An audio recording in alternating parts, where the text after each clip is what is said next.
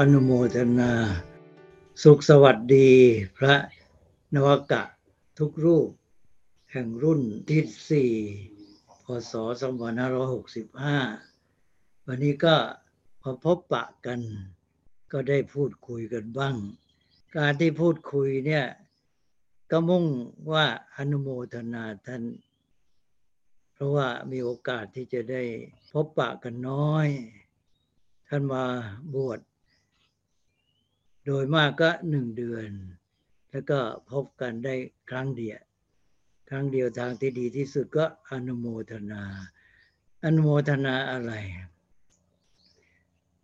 ก็อนุโมทนาการที่ท่านทั้งหลาย ได้ตั้งใจดีเป็นบุญเป็นกุศล มาอุปสมบทในพระพุทธศาสนา ซึ่งมีความหมายหลายอย่าง ความหมายต่างๆ นี่เรามักจะพูดกันตามประเพณี ก็เลยเอามาพูดกันนิดๆหน่อยๆนะเป็นการที่ว่า เอที่พูดกันมาเนี่ยมีความหมายอย่างไร แล้วก็เข้าใจให้มันได้ประโยชน์มีคุณค่า เพราะว่าเมื่องั้นบางทีก็บวชแล้วก็มีความหมายไว้งั้น แล้วก็ไม่รู้ว่าคืออะไรกันแน่ อพูด กันในเบื้องต้นเล็กๆน้อยๆแล้วก็อยากจะพูดคุยหลักธรรมสักเรื่องหนึ่งแต่ตอนนี้ก็อย่างที่ว่าและที่ว่าอนุโมทนา การที่ท่านทั้งหลายมาบวชเนี่ย ที่เรามาบวชเนี่ยมีความมุ่งหมายอะไร ว่าตามประเพณีพูดกันมาหลายท่านก็ได้ยินบ่อยบอกว่าบวช เพื่อสอบสืบต่ออายุพระพุทธศาสนา เออ สืบต่ออายุพุทธศาสนาอย่างไร อ้าว นี่ก็ต้องตั้งเป็นคำถาม แล้วก็บางทีก็พูดว่า บวชเพื่อตอบแทนพระคุณของคุณพ่อคุณแม่ เอ๊ะ การบวชจะเป็นการตอบแทนพระคุณของท่านได้ยังไงเนี่ยบางทีท่านลำบากต้องมาตาม เลี้ยงดูมาดูว่าพระมาบวชแล้วเป็นไงอยู่สุขสบายไหมได้กินได้ฉันได้อะไรต่ออะไรพอไหมอีกเนี่ยนะทำให้พ่อแม่ลำบากมากขึ้นเออแล้วก็บวชเพื่อเรียนอะไรเนี่ย อย่างนี้เป็นต้น แต่ที่จริงนั้นต้องหาความหมายแล้วก็มองให้ถึงขั้นที่ว่าที่พูดพูดกันเนี่ย ความหมายความมุ่งหมายทุกอย่างเนี่ย รวมเป็นอันหนึ่งอันเดียวกัน เอาอันไหนก่อนดีล่ะ เริ่มต้นก็เอาที่ใกล้ตัวที่สุด เขาพูดกันว่าบวชเพื่อตอบแทนพระคุณคุณพ่อคุณแม่ บางท่านก็คิดไปว่า โอ้นี่พ่อแม่เลี้ยงดูเรามา ตั้งแต่ว่าเด็กเล็ก ๆป้อนข้าวป้อนน้ำมาจนทั้งโตเนี่ยทำอะไรให้ทุกอย่างนี้เราตอบบวชที่ตอบแทนว่าคุณนั้นหมดเลยหรือ อันนี้ก็ที่จริงก็ให้ดูที่ศัพท์แหละพระคุณคืออะไรพระคุณที่ท่านเลี้ยงดูป้อนข้าวป้อนน้ำเป็นต้นนั้นเป็นการแสดงออกของพระคุณ ตัวพระคุณก็คือความดีที่อยู่ในใจใช่ไหมเออทีนี้ตอบแทนพระคุณเนี่ย ถ้าว่าตามความหมายที่แท้ก็พระคุณที่อยู่ในใจนั่นแหละ คือคุณความดีคุณความดีอะไรของคุณพ่อคุณแม่ ก็คือความรัก ความปรารถนาดีหวังดี อยากจะให้ลูกมีความสุขในบัดนี้และมีความเจริญงอกงามต่อไปในเบื้องหน้า ก็หมายความว่าทั้งปัจจุบันและอนาคต ทีนี้ว่าพ่อแม่เนี่ยก็มีความหวังดีอันนี้เราเรียกว่ามีเมตตา คือเมตตาเป็นความรัก แล้วก็เป็นรักแท้ เพราะเราถือว่ามั่นใจได้ว่ารักของพ่อแม่นะเป็นรักแท้บริสุทธิ์ แท้จริงนะ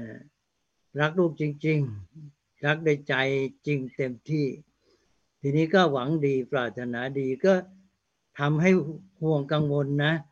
ความหวังดีปรารถนาดีนี่มองในแง่หนึ่งนี่ทำให้ห่วงกังวลพอพ่อแม่หวังดีปรารถนาดีอยากให้ลูก มีความสุขแล้วมีความเจริญก้าวหน้าในอนาคตเนี่ย พอนึกถึงว่า เอแล้วลูกจะเจริญก้าวหน้าในอนาคตสมตามความหวังของเราหรือเปล่าตอนนี้ไม่แน่ใจ แล้วพอดีพอจะ เห็นลูกบางที เห็นแล้วไม่สบายใจเกิดเป็นกังวลแล้ว แทนที่จะมั่นใจ แทนที่จะมีความสุข กลายเป็นว่าที่หวังดีปรารถนาดีนั้น เป็นห่วงเป็นกังวล ใจไม่สบายถึงกับทุกข์ก็มีไม่น้อยเลยนะพ่อแม่ไม่น้อยเนี่ย เป็นทุกข์เพราะความปรารถนาดีหวังดีต่อลูกทีนี้การมาบวชเนี่ย ก็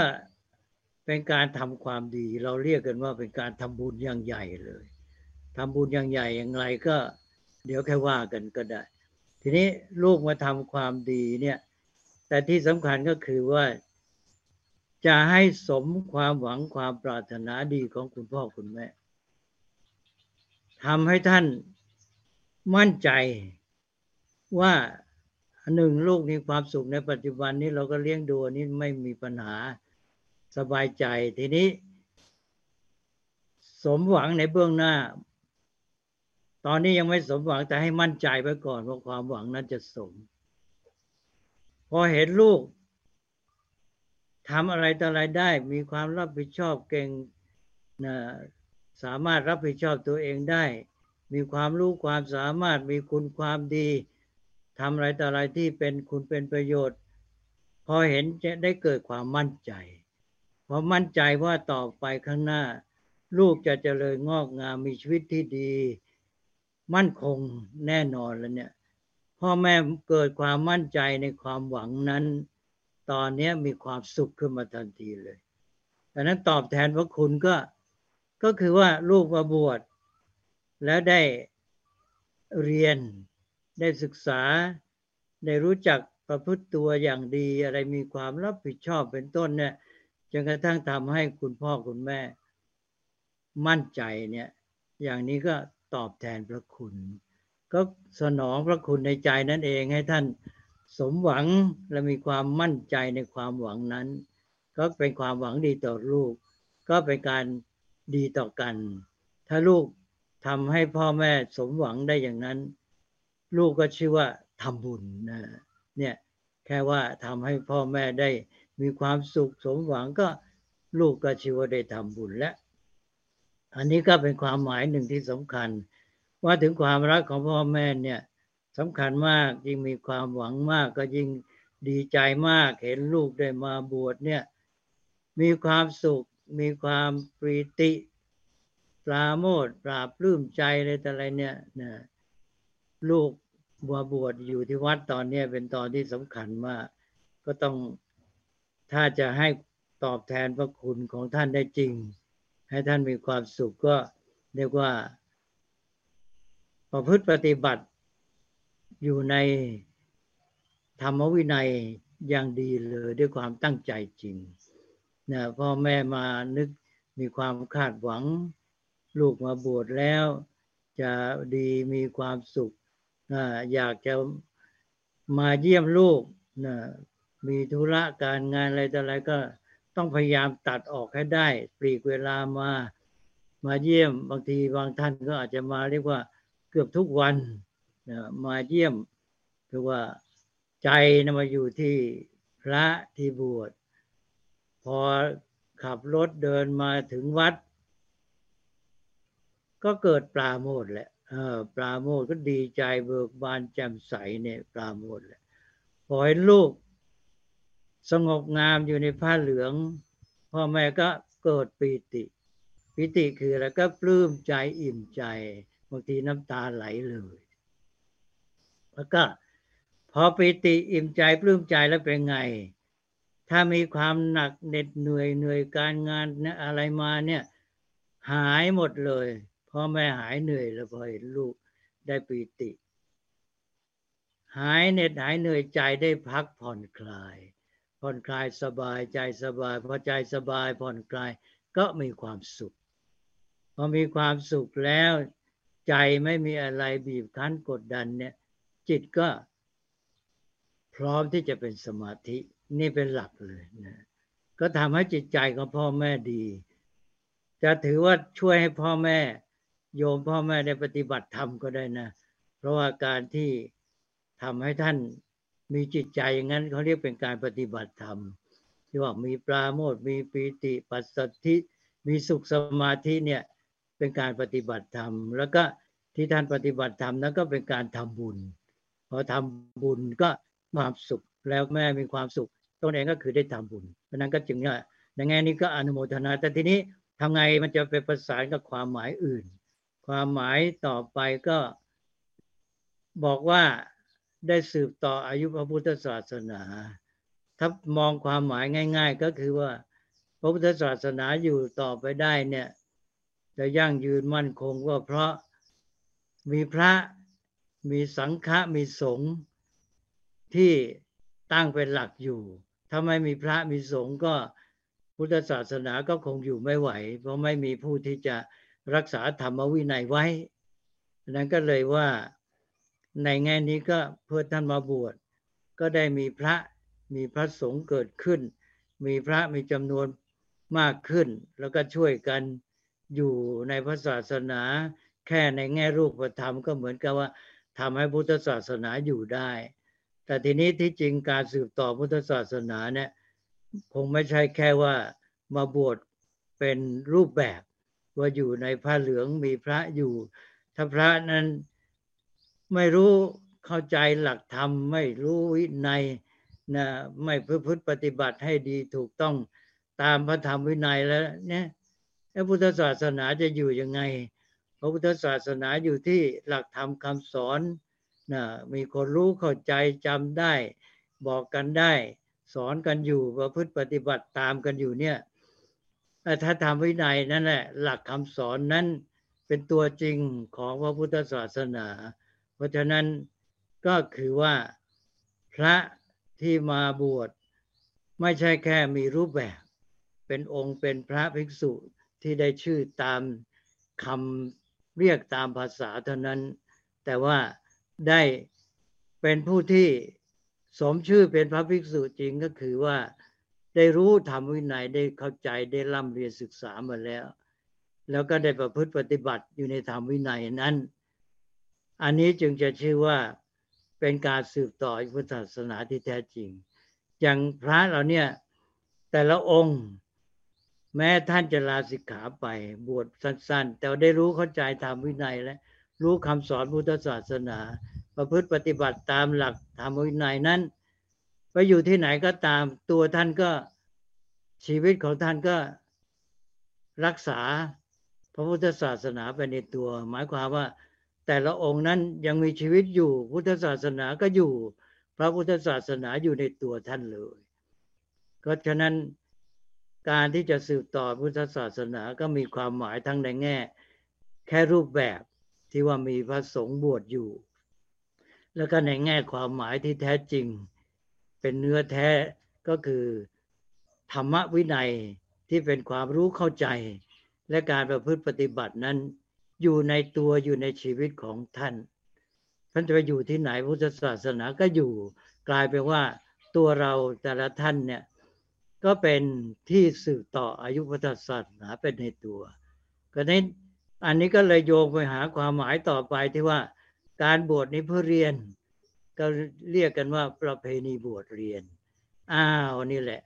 พอเราบวชก็ตามหลักก็คือ เออ ที่บวชเนี่ยก็เพื่อเรียน การบวชเนี่ยเป็นการศึกษาทางพระเรียกว่าศิกขา ภาษาไทยก็เรียกตามสันสกฤตว่าศึกษา ศึกษาก็คือเรียน เรียนอะไรก็เรียนบอกอย่างที่ว่าเมื่อกี้เรียนธรรมะ เรียนวินัย เพื่อจะได้ รู้เข้าใจแล้วก็ทำได้ทำเป็นปฏิบัติตามนั้น ก็เรียนมันก็แปล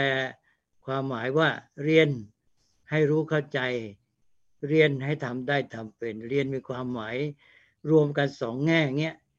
เนี่ยเรียนรู้คือเรียนให้รู้เข้าใจ แล้วก็เรียนทำก็เรียนให้ทำทำได้ทำเป็นสองอย่างเนี่ยถ้าอย่างเดียวยังไม่ชื่อว่าเรียน พอเรียนรู้เข้าใจอย่างเดียวไม่พอ ต้องเรียนทำก็เรียนให้ทำได้ทำเป็น เรียนให้รู้เข้าใจเรียนให้ทำได้ทำเป็นสองอย่างเนี่ยก็ไปเรียน ก็รวมกันเป็นภาษาบาลีเรียกว่าศึกขาคือการศึกษา การศึกษาก็คือการเรียนนั่นเองอาทีนี้เรียนอย่างเรียนให้รู้เข้าใจเรียนให้ทำได้ทำเป็น จะทำได้ทำเป็นก็ก็คือฝึกนั่นเอง เพราะฉะนั้น คำว่าเรียนเนี่ยจึงมีความหมายเท่ากับคำว่าฝึก ฝึกฝึกให้ทำทำเนี่ยสำคัญมากทำได้ทำเป็นก็ฝึก เราอยากจะทำอะไรเป็นมีความสามารถอะไรแล้วก็ฝึกเอา เพราะนั้นมนุษย์เนี่ยสำคัญอยู่ที่ฝึก เพราะฉะนั้นในทางพุทธศาสนาเนี่ยถือว่ามนุษย์เนี่ยเป็นสัตว์วิเศษ แปลกว่าสัตว์ทั้งหลายอื่น ก็คือเป็นสัตว์ที่ฝึกได้ สัตว์อื่นนั้นมันอยู่ในสัญชาตญาณฝึกได้น้อย ฝึกได้นิดนิดหน่อยหน่อยเหมือนอย่างม้านะเหมือนอย่างช้าง ฝึกให้ลากซุง ฝึกให้เล่นละครสัตว์ ลิงลึงอะไรพวกนี้ก็ เช่นเดียวกัน ทีนี้ฝึกได้จำกัดแล้วต้องให้คนฝึกให้ แต่คนได้ฝึกตัวเองได้ อันนี้สำคัญมาก คนฝึกตัวเองได้ แล้วฝึกได้ไม่มีที่สิ้นสุด เพราะนั้นความประเสริฐของมนุษย์นี่อยู่ที่ความวิเศษอยู่ที่ฝึกได้ แล้วก็ความประเสริฐอยู่ที่ฝึกแล้ว บางคนเข้าใจผิด พูดกันมาว่ามนุษย์เป็นสัตว์ประเสริฐ ประเสริฐยังไงเราบางทีเต็มที เป็นคนดุร้ายนะโลภมากทำอะไรต่ออะไรมีแต่ความความชั่ว แล้วจะบอกว่ามนุษย์ประเสริฐยังไงใช่ไหมเป็นพูดประเสริฐด้วยการฝึก พระพุทธเจ้าก็ตรัสไปเลย ทันโตเศรษโถมนุษย์เสสุในหมู่มนุษย์นั้น มนุษย์ที่ฝึกแล้วประเสริฐสุด ที่เป็นพระอาหารหันต์อะไรก็ก็ เพราะว่าได้ฝึกแล้วได้เป็นผู้ประเสริฐเพราะการฝึก เป็นวัดสองขั้นนะคือว่าหนึ่งเป็นสัตว์วิเศษ เพราะฝึกได้นะฝึกตัวเองได้ด้วยนะแล้วฝึกได้อย่างเดียวไม่มีที่สิ้นสุด จนกระทั่งเป็นพุทธะเลย แล้วก็เป็นสัตว์ประเสริฐเมื่อเป็นผู้ฝึกแล้ว เอาละนี่ก็ทีนี้การเรียนการศึกษานี่แหละ ก็เป็นตัวสำคัญที่จะทำให้ได้ เป็นผู้รู้เข้าใจและประพฤติปฏิบัติธรรมวินัย แล้วก็เป็นผู้ดำรงพุทธศาสนาได้ เพราะฉะนั้นก็มาตกลงมาอยู่ที่บวชเรียนนั่นเอง พอท่านบวชเรียนแล้วก็ให้เรียนศึกษาได้ผลจริงจังอย่างที่ว่ามาก็ได้หมด พอเรียนแล้วก็ประพฤติปฏิบัติธรรมวินัยก็เป็นพระที่ดีมีความสงบงามอะไรต่าง ๆ นี่ก็สมหวัง ของโยมพ่อแม่นะก็ได้สนองคุณพ่อแม่ แล้วก็ท่านเรียนท่านรู้เข้าใจปฏิบัติได้ถูกต้อง ก็เป็นพระที่ดีเป็นผู้ที่รักษาพระศาสนาในตัว เพราะนั้นการที่จะสมหมายว่าการบวชเป็นการสนองพระคุณโยมพ่อโยมแม่ก็ดี การบวชที่จะเป็นการสืบต่ออายุพุทธศาสนาก็ดี ก็สำเร็จด้วยการที่ว่า การบวชนั้นมีความหมายเป็นการเรียนนั่นเองนะนั่นก็เลยมาจุดบรรจบอยู่ที่นี่สามอย่างก็เลยเป็นอันเดียวกัน เราก็เลยเรียกกันมาว่า ประเพณีบวชเรียน บวชเรียนก็คือบวชเพื่อการศึกษา เรียนรู้อะไรบ้าง เรียนรู้มากมาย ไม่ใช่เรียนเฉพาะตามวินัยคือเรียนในชีวิตจริงอะสมัยก่อนเนี่ยพุทธศาสนาเนี่ย ก็ครอบคลุมทุกสิ่งทุกอย่าง คือในเรื่องของนามธรรมก็ยังเป็นวัฒนธรรม วัฒนธรรมไทยก็อยู่ในหลักพุทธศาสนา ถึงแม้ปัจจุบันก็วัฒนธรรมก็ยังสืบสารกันอยู่ แล้วเสร็จแล้วก็ออกมาสู่เรื่องของการดำเนินชีวิตมาเป็นพระภิกษุ ประพฤติตามธรรมวินัย วัดเป็นศูนย์กลางของชุมชน ญาติโยมมาหา มีคนมามากมาย เราจะปฏิบัติอย่างไรให้ดี ให้เป็นประโยชน์ในการที่จะอยู่กับชุมชนอยู่กับหมู่ชนได้ดีเนี่ย แต่โบราณมาก็เวลาอยู่ที่บ้าน ตอนเป็นเด็กโตขึ้นมาเนี่ย ก็ยังไม่ค่อยรู้อยู่กับพ่อแม่อยู่ในชุมชนคับแคบนิดหน่อยพอมา บวชอยู่ที่วัดนี่ได้พบปะผู้คนนานาทั่วไปหมด แล้วก็ได้รู้จักขนบธรรมเนียมประเพณี วัฒนธรรมการอยู่ร่วมกัน การอยู่รับผิดชอบต่อผู้คนการปฏิสันฐาน อะไรต่างๆเนี่ยได้เรียนรู้หมด แล้วก็รู้จักรับผิดชอบ บางทีก็อยู่ในวัดแล้วอยู่กันเป็นหมู่เป็นคณะ ต้องแบ่งงานกันทำหรือรู้จักหน้าที่ของตนเองตั้งแต่ทำวัดเป็นต้นไปอะไรเนี่ย ฝึกในการปฏิอยู่ร่วมกันในการที่จะรับผิดชอบอะไรต่างๆเนี่ยการดำเนินชีวิตเนี่ยแม้แต่ในชีวิตสามัญปกติก็ได้ฝึกไปด้วย แล้วก็ไปรู้หลักธรรมวินัยที่จะเป็นแนวทางในการดำเนินชีวิต ในการที่จะจะเจริญก้าวหน้าสืบต่อไป อันนี้ก็เป็นเรื่องที่ว่าการบวชนี่เป็นการเรียนที่สำคัญมาก แต่ที่สำคัญก็ ถ้าเป็นไปได้ก็คือให้การเรียนหรือการฝึกเนี่ย เป็นเนื้อตัวเป็นวิถีชีวิตของเราไปเลย วิถีชีวิตที่ดีก็คือวิถีชีวิตที่มีการฝึกตนอยู่เสมอ การฝึกตนก็คือการศึกษาคนเราเกิดมาก็ต้องเรียน มีชีวิตอยู่ต้องเรียนรู้ต้องศึกษาเรื่อยไป ที่เขาเรียกว่าการศึกษาตลอดชีวิตเนี่ยมันเป็นธรรมดาอยู่งั้น ชีวิตจะเป็นอยู่ได้มันก็ต้องศึกษาต้องเรียนรู้ เราจะอยู่ได้ เออ เราก็พบสิ่งใหม่แปลก เราก็ต้องรู้จักว่ามันคืออะไรมันเป็นยังไงจะปฏิบัติต่อมันยังไงเนี่ยต้องเรียนรู้และต้องปฏิบัติทางนั้นการศึกษานี่ก็คือชีวิตของเรา เพราะนั้นในทางพุทธศาสนาเนี่ยถือว่าชีวิตเป็นการศึกษา ถ้าหากว่าชีวิตนั้นมีการศึกษาดี รู้จักศึกษา มันก็เป็นชีวิตที่เจริญงอกงามและอยู่ได้ดี แต่ชีวิตที่ อยู่ไปเรื่อยๆ ไม่รู้จักศึกษาไม่เรียนรู้ไม่รู้จักฝึกตนในการที่จะเกี่ยวข้องปฏิบัติต่อสิ่งทั้งหลายเป็นต้น ในการทำสิ่งต่างๆ ให้เกิดมีขึ้น ที่จะเป็นประโยชน์อะไรต่างๆทำประโยชน์ทำสิ่งที่ดีงาม ไม่เป็นมันก็คือไม่มีการศึกษาไม่มีการเรียนรู้ ชีวิตนั้นก็แทบจะว่างเปล่าเป็นชีวิตที่ เรียกว่าเป็นอยู่ได้ไม่ดีเลย เป็นเป็นชีวิตที่เป็นปัญหา ชีวิตที่จะไม่มีปัญหาก็คือชีวิตที่มีการศึกษา มีการเรียนรู้เข้าใจฝึกปฏิบัติต่อไป ทีนี้ถ้าหากว่าเรารู้อย่างนี้แล้วถ้ามีความใฝ่ศึกษาสักอย่างนะใฝ่ศึกษาใฝ่เรียนรู้แล้วเนี่ยจะเป็นประโยชน์มากชีวิตต่อต่อไปเนี่ยทำอะไรก็คิดอยากจะฝึกทำให้ได้หนึ่งก็ พอเรียนรู้มาเริ่มตั้งแต่ตาหูเนี่ย ตาหูดูเห็นอะไรเนี่ย ดูแบบเรียนรู้หมด ไม่ใช่แค่รับรู้แต่เรียนรู้ถ้ารับรู้ก็หมายความว่า เออ เห็นอันนั้นเห็นอันนั้น แล้วก็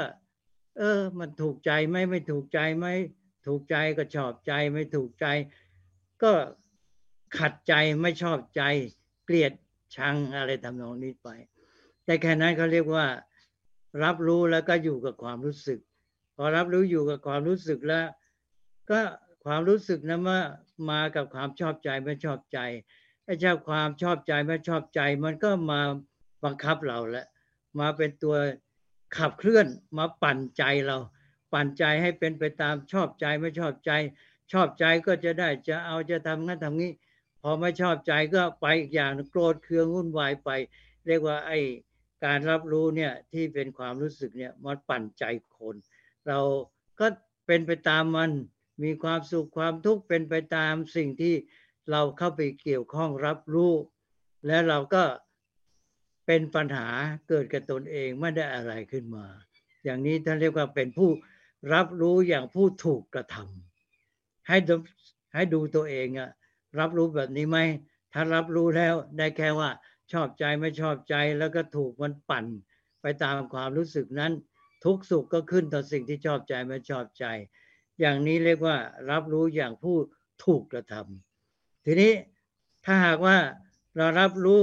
อย่างที่พระพุทธเจ้าตรัสเออ มีสติวางใจเป็นกลาง วางใจเป็นกลางแล้วทีนี้เรียนรู้รู้ว่าไอ้นี่มันคืออะไรมันเป็นยังไง มันเป็นของดีไม่มีประโยชน์ไม่อะไรแต่อะไร แล้วก็จึงจะปฏิบัติการ อันนี้ตอนนี้ใจเราเป็นผู้กระทำแล้วนะนะเป็นผู้เรียนรู้เรียนรู้ว่ารับรู้นี่ก็เรียนรู้ว่าอะไรเป็นอะไรยังไงยังไง อย่างนี้แล้วก็เป็นผู้กระทำต่อสิ่งนั้นแหละ ใจเราไม่เป็นไรเลยนะไม่ถูกกระทบกระเทือน ไม่ถูกมันชักพาลากจูงปั่นอะไรต่ออะไรไปเลย แต่เราเนี่ยเป็นผู้รู้มัน รู้จักสิ่งนั้น รู้จักเข้าใจมันแล้วก็ทีนี้ว่า จะเอากับมันยังไง เราก็เรียนเราก็ปฏิบัติด้วยความรู้เข้าใจ อย่างนี้เรียกว่าเรียนรู้ ถ้าหากว่าเราใช้ตาหู ในการเรียนรู้เนี่ยจะเป็นผู้กระทำแล้วตั้งหลักเป็นของตัวเองไม่ต้องกลัวอยู่ในโลกได้อย่างดี นี่คือเรียกว่าการศึกษาเริ่มต้นแต่ก็ดูฟังเลยเนี่ยเพราะนั้นดูฟังท่านจึงสอนเป็นเบื้องต้น พระบวชเข้ามานี่ หลักเบื้องต้นคือสอนอินทรียสังวร การใช้ตาหูดูฟัง ดูฟังเขาบอกว่าสำรวม เราก็นึกว่า เออ แค่มองดู เอาตามองต่ำๆเดินไปสงบ อันนั้นมันสำรวมในแง่รูปแบบ แต่ที่จริงสำรวมที่จริงในใจมันอยู่ที่ใจเนี่ยไม่ยอมรับรู้แบบที่ถูกมันปั่น หรือถูกมันกระทำนะ ไม่ถูกมันชักลากไปนะรับรู้แบบว่าชอบใจไม่ชอบใจ ไม่ต้องไปคำนึงบอกว่าเราจะเอาให้สิ่งทั้งหลายที่เรารู้เห็นเนี่ยมันเป็นไปตามที่เราชอบใจไม่ได้หรอก สิ่งทั้งหลายในโลกมันก็เป็นเข้ามาอย่างนั้น ถูกใจเราบ้างไม่ถูกใจเราบ้าง แล้วจะใจแต่ละคนไม่เหมือนกัน อันนี้เราถูกใจอีกคนหนึ่งไม่ถูกใจ แต่ว่าถ้าหากว่าเราเรียนรู้แล้วก็หมดเรื่องไปเลย มันจะถูกใจไม่ถูกใจ เราก็รู้เป็นธรรมดาของมัน ทีนี้เราก็ใช้ตาหูให้เป็น ก็เรียกว่ามีสติ สติแล้วก็ได้ปัญญานะแล้วก็สำคัญก็คือว่ามันมีความอยากเรียนรู้อยากฝึกตน แค่เรียนรู้นี่แหละ ก็จะเป็นประโยชน์ในการดำเนินชีวิตอย่างมาก นะเป็นผู้กระทำต่อสิ่งทั้งหลาย เป็นผู้ศึกษาอยู่เรื่อยไปเลย ฝึกตนไปเรื่อยเลย แล้วก็ทีนี้ไม่ถูกมันปั่นให้วันไหวโครงเครงไปมาและดำเนินชีวิตเป็นหลักของตัวเองได้ แค่ใช้อินทรีย์สังวร รับรู้ดูฟังเป็นให้เป็นการเรียนรู้นี่ก็ได้ประโยชน์และนั่นก็คือการศึกษาเรียกว่าเป็นการฝึก เพราะนั้นการฝึกเนี่ยเป็นประโยชน์มากที่สุด คนที่ อยากฝึกตนเนี่ย ก็คือมีฉันทะ มีฉันทะ อยากทำให้มันดี ฉันทะเราอยากทำให้มันดี อะไรอะไรก็ทำให้มันดีก็หมายความว่า ตัวเรานี่ก็อยากทำให้ดีก็คือว่าให้ได้มีความรู้ความเข้าใจและปฏิบัติต่อสิ่งทั้งหลายได้ถูกต้องพอเรามีความอยากอันนี้เราก็อยากฝึกตนพออยากฝึกตน บอกว่าคนจะเป็นยังไงเนี่ยฝึกได้ทั้งนั้นนะใครอยากจะเป็นอะไร อย่างพระพุทธเจ้าต้องการเป็นพระพุทธเจ้าก็ฝึกเอาใช่ไหมแต่ฝึกนานหน่อย นี่คนที่มีฉันทะอยากฝึกตนแล้วในต่อไปเป็นนิเป็นนิสัยไม่หวั่นไม่ท้อแล้วไม่ระย่อไปเดินหน้าไปเรื่อยเลย มีฉันทะฝึกบอกดูสิพระพุทธเจ้า ฝึกตนกว่าจะได้เป็นพระพุทธเจ้านี่ขนาดไหนลำบากยากเย็นเรียกว่า เหน็ดเหนื่อยไม่พอนะสละชีวิตยังสู้เลย เนี่ยก็คือพระพุทธเจ้าฝึกตนเอง มีความไฟปรารถนามีฉันทะในการฝึกตน การฝึกตนก็คือการพัฒนาตน ให้เจริญงอกงาม อยากเป็นอะไรก็ฝึกเอาสินะอยากทำอะไรได้ก็ฝึกเอา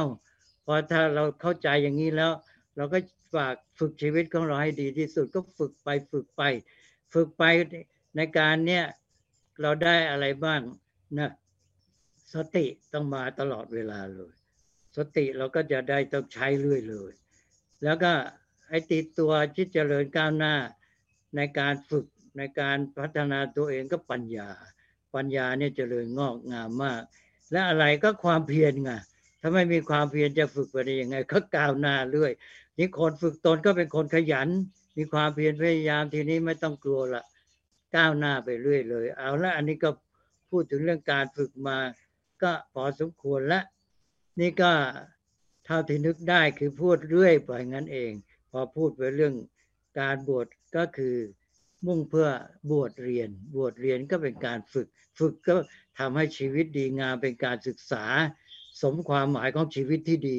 ชีวิตที่ดีก็คือชีวิตที่มีการศึกษา อ้ที่ว่ามีการศึกษาไม่ใช่ว่ามีปริญญาเสร็จแล้วนะ มีการศึกษาคือหมายความว่าการฝึกการศึกษานี้อยู่ในตัวนะอยู่ในตัวนี้เองมีการศึกษา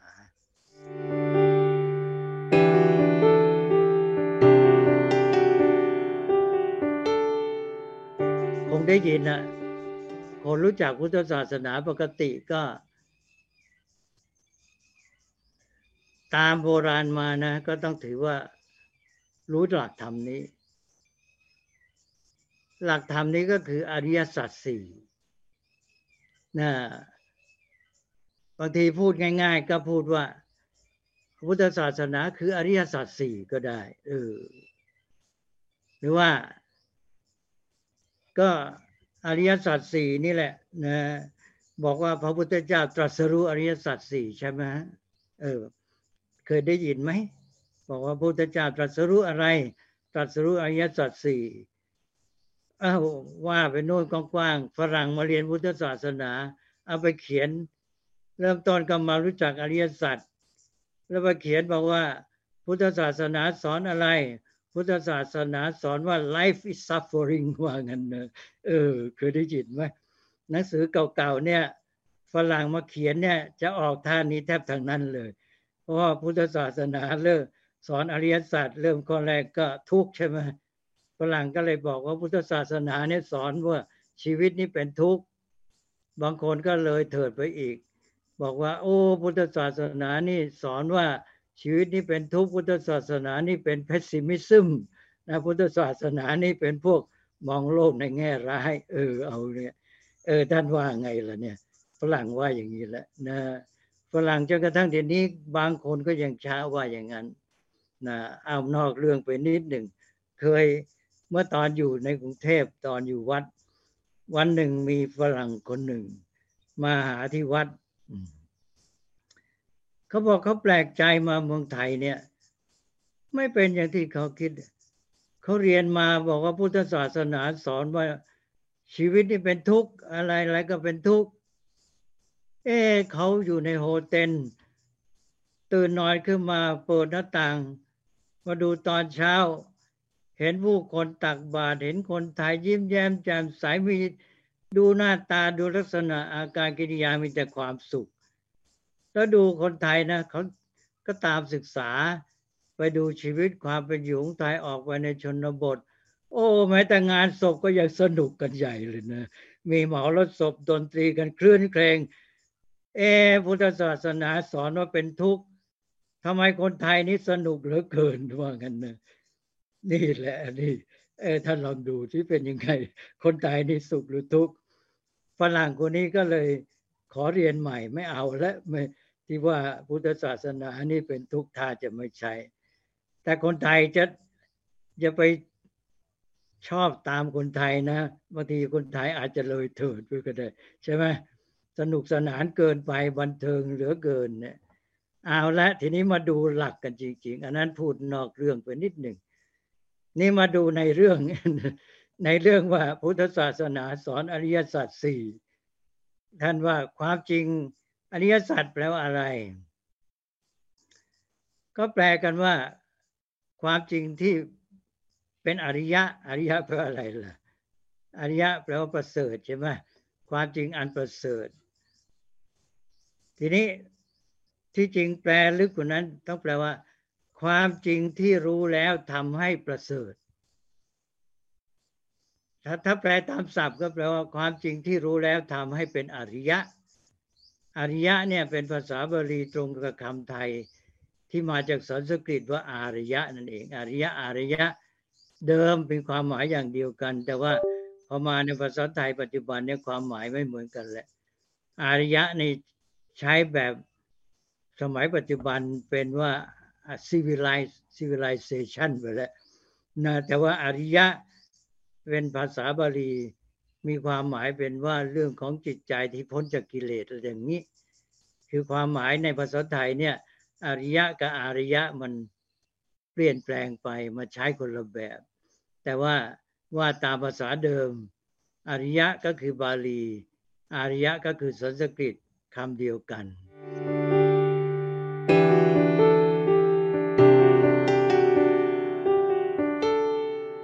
แล้วทีนี้มาดูหลักอริยสัจกัน อริยสัจเนี่ยสอนว่ายังไง สอนง่าย ๆ เบื้องต้นก็คือ เออ เมื่อกี้บอกแล้วว่า อริยสัจนี่เริ่มก็หนึ่งก็ทุกใช่ไหมทุกพระพุทธศาสนาสอนเนี่ยนะ เบื้องต้นก็บอกและถ้าเราดูให้เป็นนะเข้าใจ ทุกนี่ มันมีอยู่จริง เราก็รับรู้ความจริงรับรู้สู้หน้ามัน ไม่ต้องไปหนีมันอะมันมีจริงไหมทุกมีเมื่อมีจริงเมื่อมีจริงก็รับรู้มันสิสู้หน้าแล้วจะได้จัดการกับมันได้ ไปมัวหนีมันมันทำไมไปหนีมันก็เราก็ยิ่งแย่ใหญ่ใช่ไหมให้ทุกไล่เราไป แล้วเราก็เลยไม่รู้จักที่จะจัดการกับทุกอันที่หนึ่งนะรับรู้สู้หน้า ทีนี้รับรู้สู้หน้ายังไง รับรู้ด้วยอะไรล่ะ พุทธศาสนาก็บอกเลย ทุกนี่อย่าเอาใจไปยุ่งกับมันนะอ้าวเออท่านก็จะอาจจะแปลกใจนะทุกนี่ไม่ใช่เรื่องของจิตใจ ถ้าใครเอาใจไปยุ่งกับทุกนะ ก็แย่อย่างเดียว นะ ยิ่งยุ่งกับทุกมากนี่ยิ่งเจ็บมาก ยิ่งช้ำมาก ก็จะถูกทุกกดดันบีบคั้นเบียดเบียน แล้วก็ แบกทุกไว้ แล้วก็จมอยู่ในทุกนั่นแหละ พุทธศาสนาสอนว่าทุกนี่ใจไม่เกี่ยว ใจอย่าไปยุ่ง แล้วทุกทำไงอะทุกนี่ต้องรับนาด้วยปัญญา ทุกนี่เป็นเรื่องของปัญญา ท่านดูสิทุกขัง พระพุทธเจ้าตรัสไปเลย ถ้าเนี่ยไม่ศึกษาอริยสัจตั้งแต่ขั้นต้นเนี่ยเข้าใจผิดหมดแหละพุทธเจ้าพอตรัสแล้วก็ต้องบอกเลย ทุกขังอริยสัจจังปริญญาอย่างทุกนั้นเป็นสิ่งที่ต้องปริญญา ที่เราเรียนกันได้ปริญญาทั้งหมดเนี่ย ปริญญานี่คือเรียนรู้เรื่องทุกนี่เลยอ้าวท่านว่าจริงไม่จริงเดี๋ยว ลองพิจารณาให้ดีนะ เรียนรู้เรื่องทุกข์หมดเลยเนี่ย ทุกเนี่ยสำหรับปัญญาปริญญา ปริญญาคืออะไร ปริญญาก็ตรวจตราพิจารณาจับให้ได้นะก็เหมือนอย่างแพทย์เขาใช้คำเนี้ย ก็คือว่าตรวจแล้วก็วินิจฉัยว่ามันคืออะไร เป็นอะไร เรื่องอริยสัจเนี่ยในคำพีก็บอกไว้ว่า เป็นการจัดการกระทุกโดยวิธีเดียวกับที่แพทย์ จัดการกับการรักษาคนไข้บำบัดโรคทำไงแพทย์ทำไงจะเวลากับผู้ป่วย ผู้ป่วยเจ็บไข้ตอนแรกเจอ ก็ตรวจอาการก่อนใช่ไหมตรวจอาการจับให้ได้เป็นโรคอะไร เออ พอได้แล้วก็ทีนี้ก็ เออ มันเป็นเพราะอะไรล่ะเนี่ยมันเป็นเช่นว่า เป็นเพราะเชื้อโรค เชื้อโรคนั้นเชื้อโรคนี้ หรือเป็นเพราะว่า เช่นว่า อวัยวะบกพร่องเสื่อม หรือทำงานผิดปกติ อะไรเป็นต้นเหล่านี้หรือเป็นเพราะสภาพแวดล้อมสิ่งแวดล้อมดินฟ้าอากาศ อายกตัวอย่างง่าย ๆ ปวดหัว เนี่ย มาแล้ว ปวดหัวก็ ทุกข์แล้วเจ็บไข้มาแล้วเจ็บไข้ทำไง ก็ตรวจอาการว่าไอ้ที่ปวดหัวเนี่ย ปวดอะไร ปวดหัวบางทีปากจากความดันโลหิตสูง ปวดหัวเป็นไมเกรน ปวดหัวเป็นไข้ เออ มีโรคอะไรอื่น ปวดหัวเพราะอากาศไม่ดี เอ๊ปวดหัว เพราะคิดว่ากลุ้มใจ เออ อะไรเป็นต้นเนี่ย เออ ก็ต้องดูสิอาการอย่างนี้ต้องลงว่าเป็นโรคอะไรใช่ไหมเนี่ย อย่างนี้ก็เรียกว่า แพทย์ก็ทำหน้าที่วินิจฉัยโรคแล้วแล้วก็ต้องตรวจสอบสืบค้นหาสมุดฐานเหตุปัจจัย แล้วต่อไปก็มองเห็นเป้าหมายในการแก้ไขว่าต้องทำให้เป็นอย่างนั้นไอ้แก้ไขทำให้เป็นอย่างนั้นนะอันนี้จะแก้ได้แค่นี้ มันจะออกผลได้อย่างนี้นะแล้วก็เหมือนกับวางเป้าหมายแล้วก็ต้องเอาทีนี้ก็วางกระบวนวิธีปฏิบัติในการเยียวยารักษาว่าจะต้องทำอะไรบ้าง จะใช้ยาฉีด หรือจะให้พักผ่อนก็พอแล้ว หรือจะให้ปฏิบัติยังไงแล้วแต่ให้กินยากินเยอะอะไรเนี่ยเนี่ยก็ทางพระท่านแบ่งเป็นสี่ขั้นตอนใช่ไหมหนึ่ง ตรวจตรา วินิจฉัยจับให้ได้เป็นอะไรยังไงเนี่ย อันนี้เรียกว่าข้อทุกทุกขังปริญญายังอะที่แปลว่าทุกนี้ต้องปริญญานะต่อไปก็สองสมุทัยนี่ก็หาสมุดฐานว่ามันเกิดจากอะไรเหตุให้เกิดโรคขึ้นมา จับให้ได้ใช่ไหมเชื้อโรคอะไรแต่อะไรนี่แล้วก็ต้องทำไงพอเจอแล้วก็ ปหานะแก้ไขกำจัดละเสียทำให้หมดไป แล้วก็จะทำไง นี่นี่คือหมายความจะทำนะบอกให้รู้ว่าต้องแก้ไอ้นี้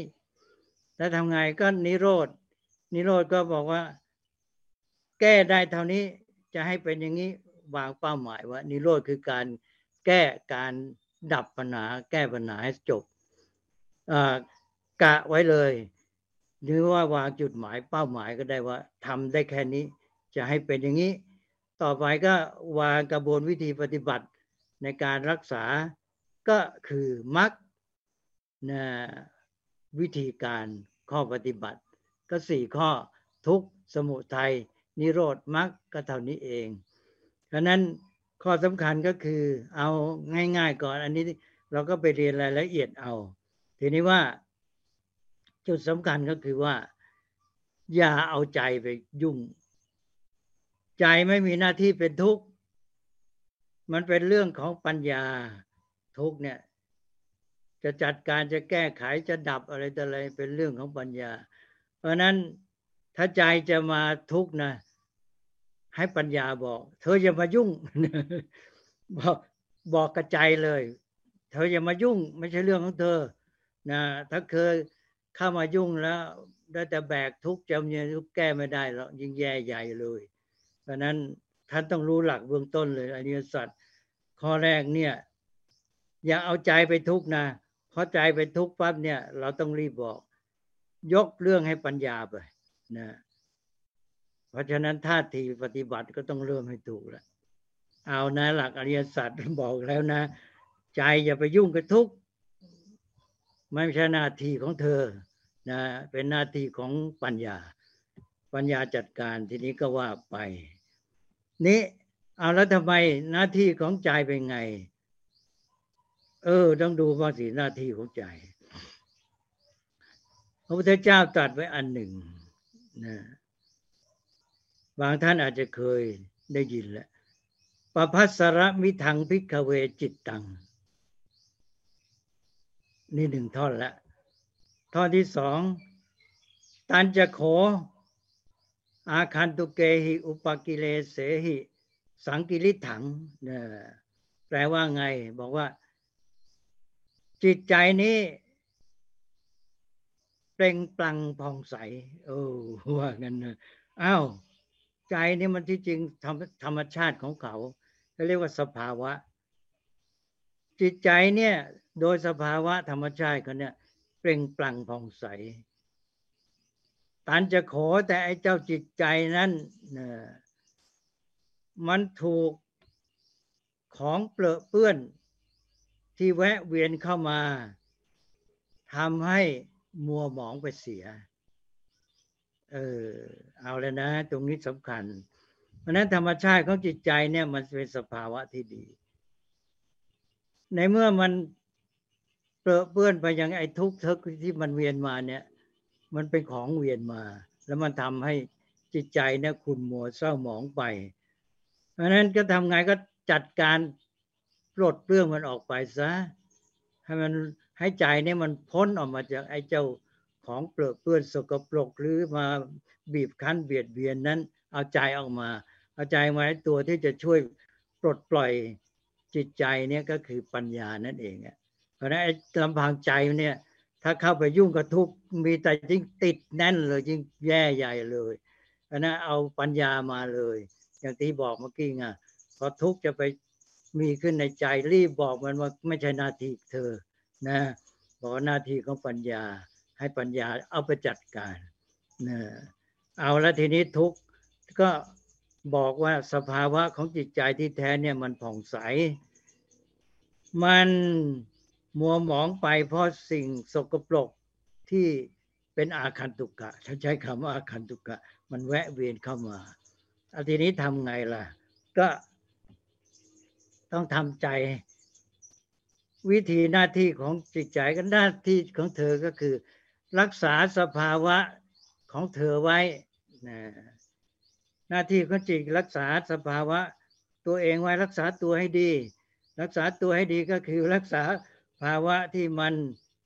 ผุดพองเปล่งปลั่งสดใสเนี่ย ก็คือมีความสุขอยู่ในตัวนั่นเองอะให้รักษาไว้ หน้าที่ของเธอไงเอาก็ฝึกสิ เพราะว่าจิตใจมันยังไม่ได้รู้จักวิธีการ วิธีก็ฝึก พุทธเจ้าจะตรัสเสมอเลยเนี่ย พุทธพจน์ที่ตรัสไอการฝึกเรื่องจิตเนี่ยนะ ให้มันเข้าสู่ภาวะ ของมันเอง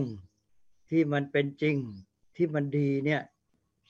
พอตรัสเข้าทางแล้วไปหลักปฏิบัติอะไรก็ตามที่จะเจริญต่อไปมันต้องผ่านขั้นนี้ หมายว่าไอ้ตัวที่จะทำให้จิตมันดีเนี่ย มันเป็นขั้นต้นของการปฏิบัติที่จะเจริญก้าวหน้า อย่างในการที่จะเป็นพระโสดาสกทาอรหันต์อะไรต้องผ่านขั้นนี้ บางทีเราไปนึกแต่ขั้นตอนใหญ่ๆไอ้ขั้นเนี้ยที่เป็นขั้นต้น เป็นตัวที่ต้องมาประจำเลยเนี่ย ไม่ได้พูด ไปมัวพูดอันโน้นอันนี้ทำงานทำงี้ ไปเจริญสมถาวิปัสนาอาแล้วที่เจริญสมถาวิปัสนา มันก็ต้องผ่านไอ้นี่แหละทำจะต้องต้นต้องทำอันนี้ให้ได้ก่อนทำไง มีห้าข้อ เมื่อกี้พูดไปทีและที่พูดถึงโยมมาเจอพระเนี่ย เมื่อกี้โยมรักพระลูกชาย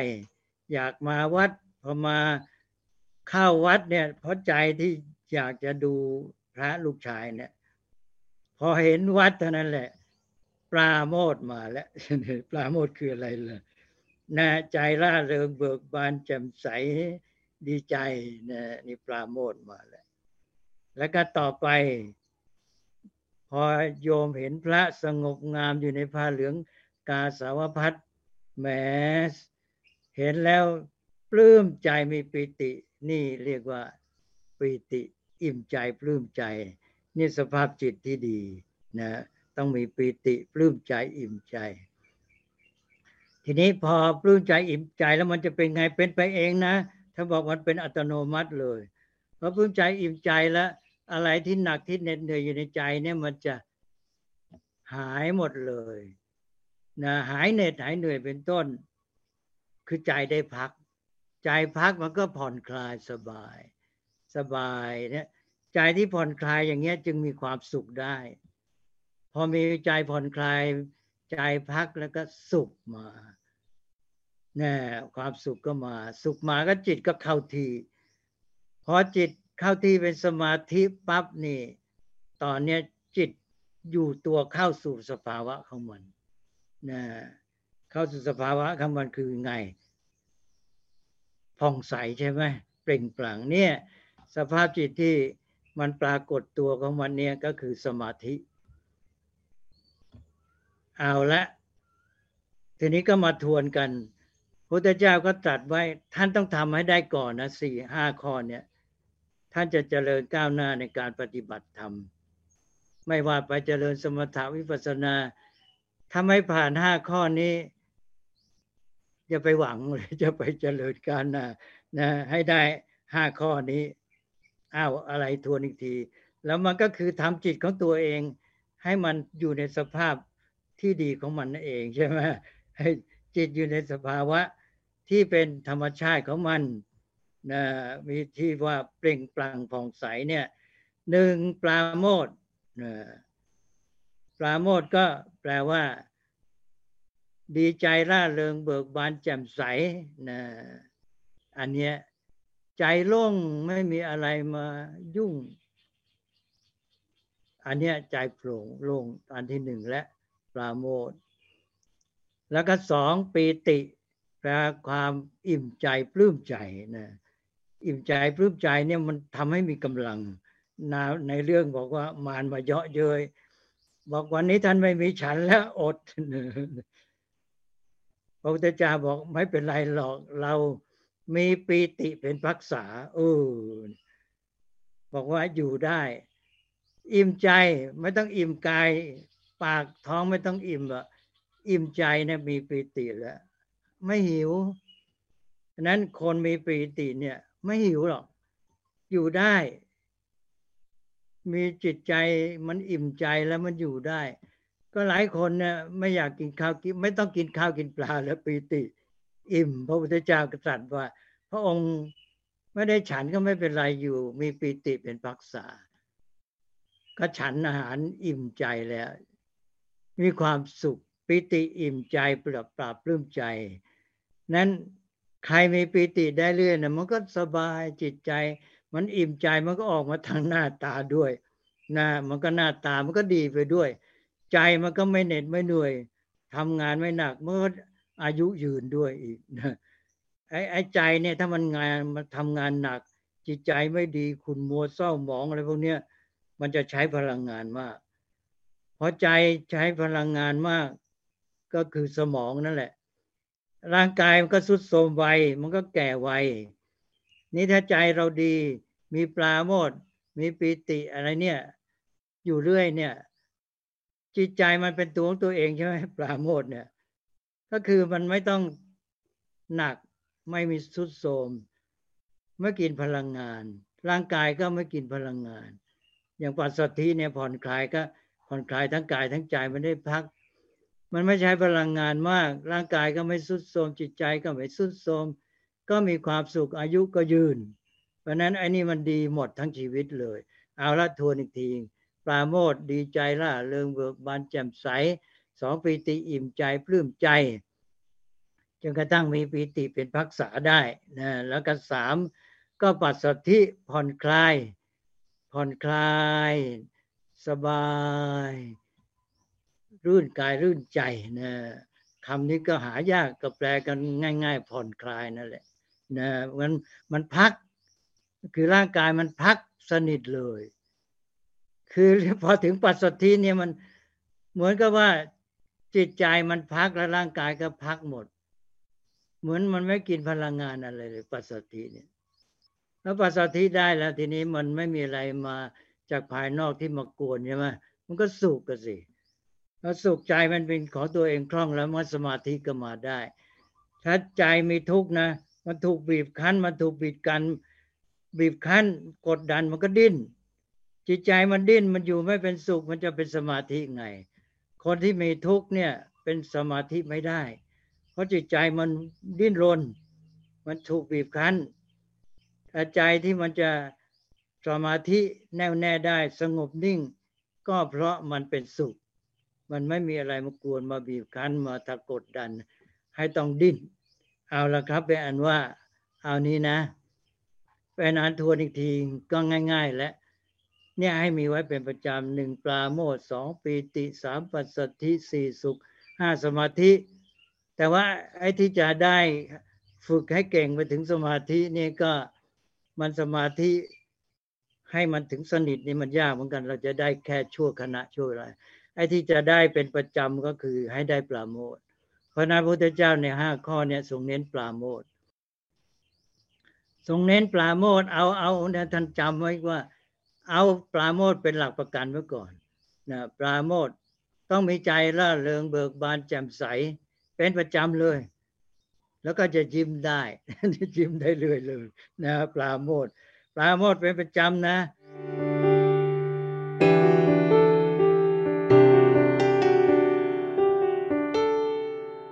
พระพุทธเจ้าในพระสูตรหนึ่ง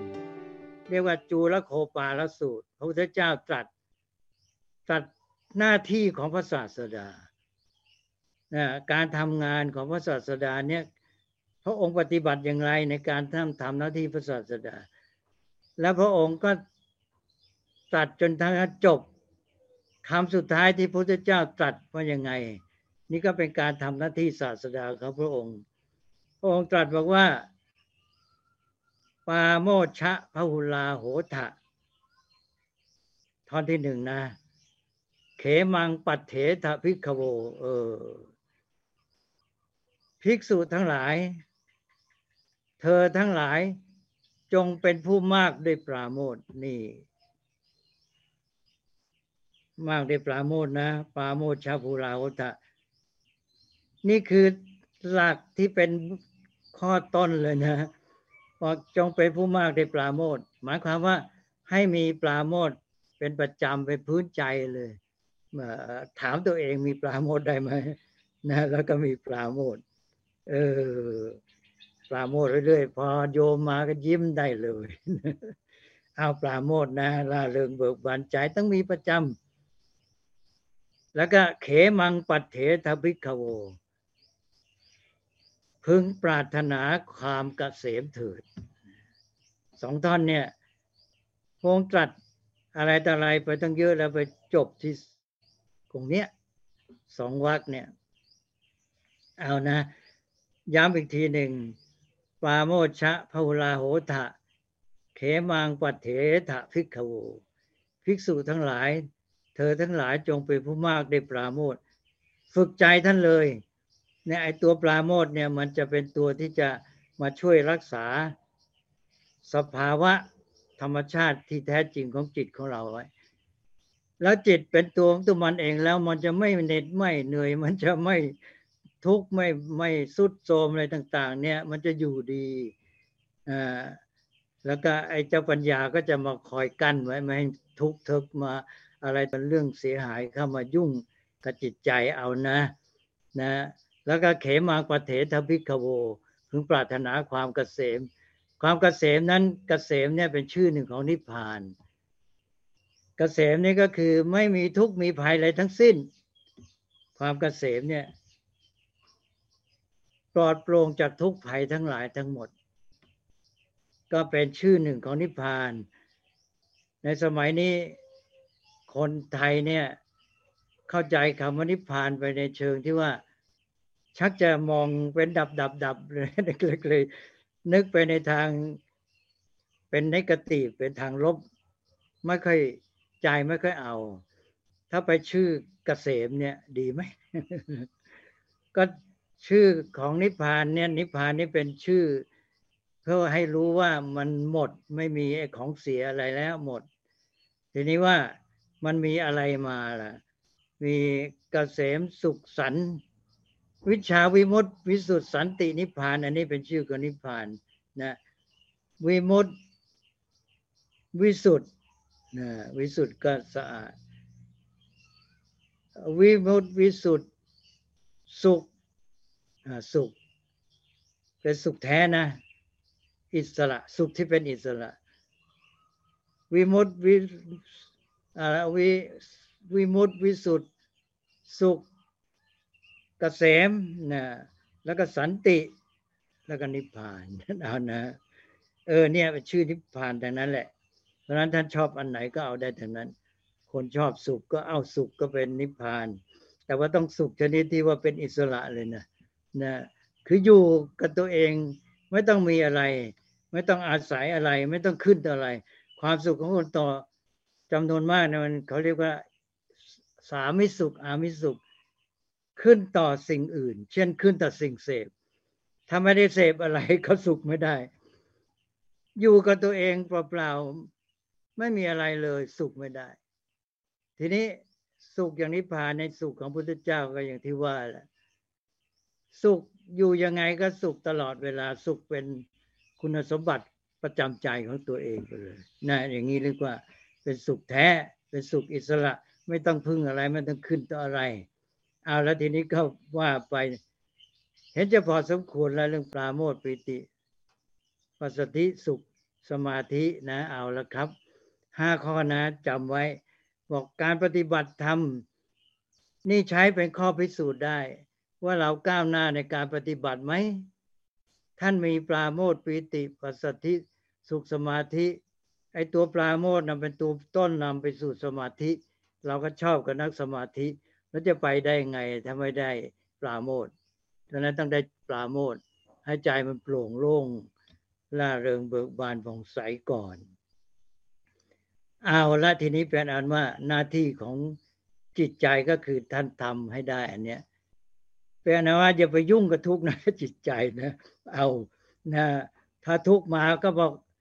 ก็เรียกปัญญามาบอกแล้วก็คอยเตือนว่าแกจะยุ่ง บอกบอกไอ้เจ้าใจจะจะไปอยุ่จะไปอยู่กับเจ้าทุกข์ใจอย่าไปอยู่กับทุกข์นะให้ไปอยู่กับปลาโมดปิติปัสสตินุ่นนะแล้วก็ยกให้ปัญญาเอาไปนะปัญญาก็เอาทุกข์ไปจัดการหมดเรื่องไปเลย นี่ปัญญาจะไปทำได้แค่ไหน เป็นเรื่องของปัญญาใช่ไหมปัญญาก็ต้องฝึกเอาสิทีนี้เราหลักมีอยู่แล้วให้เป็นผู้ฝึกตนในการเรียนรู้พอฝึกตน ให้ตั้งแต่การเรียนรู้ รับรู้ก็ต้องเรียนรู้ฝึกตั้งแต่นี้ไปแล้วปัญญาเกิดเรื่อยเลย นั้นความเจริญปัญญาก็มาเอง ทีนี้ก็เลยนี่ขั้นที่หนึ่งเอารู้หลักทั่วไปแล้วทีนี้ต่อไปยังไม่จบ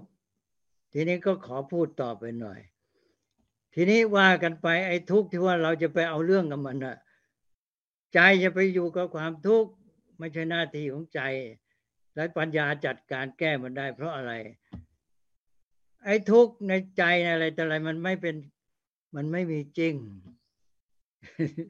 มันไม่ใช่เป็นของจริงในโดยธรรมชาตินะมันเป็นของปรุงแต่งขึ้น ก็ไอ้ใจนั่นแหละ จิตมันปรุงแต่งขึ้นมา ปรุงแต่งสร้างทุกข์ขึ้นมา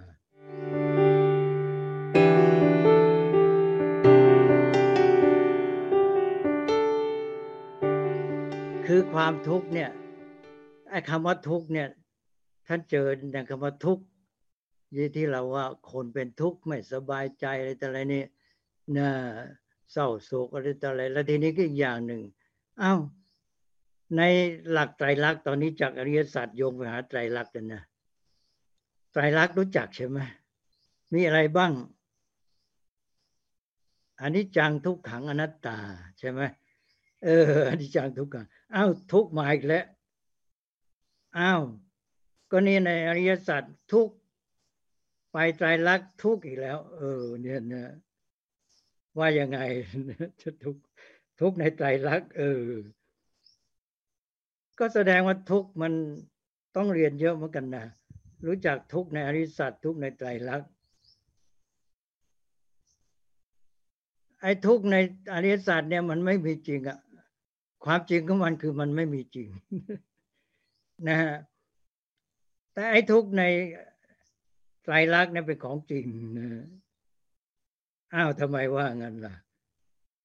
เออ นี่ ไอ้ที่ทุกข์ในอริสัตคนเป็นทุกข์ไม่สบายใจอะไรแต่อะไรเศร้าโศกเนี่ยนะ นะ มันเป็นของปรุงแต่งขึ้นมา แต่นี้ เราก็ถามต่อไปว่าเอาแล้วทุกไม่มีจริงจะทางนั้นต้องบอกมีว่างั้นนะมีจริงยังไง คือมันเป็นสภาพเป็นลักษณะเป็นอาการของสิ่งทั้งหลายบรรดามีเลย สิ่งทั้งหลายบรรดามีก็คือสิ่งที่มีอยู่เป็นไปในโลกในอะไรแต่ไรเนี่ยทุกสิ่งทุกอย่างที่มีที่ท่านเรียกว่าเกิดจากเหตุปัจจัย ที่มีอยู่ในระบบความสัมพันธ์ของธรรมชาติเนี่ย อันเนี้ยสิ่งทั้งหลายที่เราพบปะเราเห็นทั้งหลายเราเรียกว่าสังขารใช่ไหมไอ้นั่นสังขารที่เป็นของในธรรมชาติ แล้วก็มันสังขารในใจคนที่มาปรุงแต่งทุกสังขารในใจคนท่านเรียนมาขันห้านะรูปเวทนาสัญญาสังขารวิญญาณ ไอ้สังขารในใจนะ่ะนะที่มันสังขารรูปเวทนาสัญญาสังขารไอ้สังขารตัวนั้นนะ่ะเป็นตัวปรุงแต่งทุกข์นี้ขึ้นนะ อ้าวเข้าใจนะ ทีนี้ไอ้ในใจรักนะมันเป็นทุกข์ ที่มีประจำสังขารทั้งหลายอ้าวอันนี้ไม่ใช่สังขารในใจนะ สังขารในที่นี้คือสิ่งทั้งหลาย ทุกอย่างอะโต๊ะนี่คอมพิวเตอร์นี่ผ้าจีวรนี่ ผมบนศีรษะนี่ใช่ไหมสังขารทั้งนั้นใช่ไหมนะไม้เมยอะไรต่ออะไรต่อ ท้องฟ้าเมฆเมือกนี่เป็นสังขารทั้งนั้น สิ่งทั้งหลายบรรดามีเนี่ยที่มันเขาไม่รู้จะพูดไงเขาบอกที่มันเกิดจากเหตุปัจจัยมาสัมพันธ์กันปรากฏขึ้นเนี่ยไอ้สังขารทั้งหลายเนี่ย มันเป็นทุกข์ทั้งนั้น ไอ้ปันไอ้เป็นทุกข์แบบนี้มันไม่เป็นความรู้สึกใช่ไหมเป็นทุกข์นี่หมายความว่าไง เออ นี่แหละ ไอ้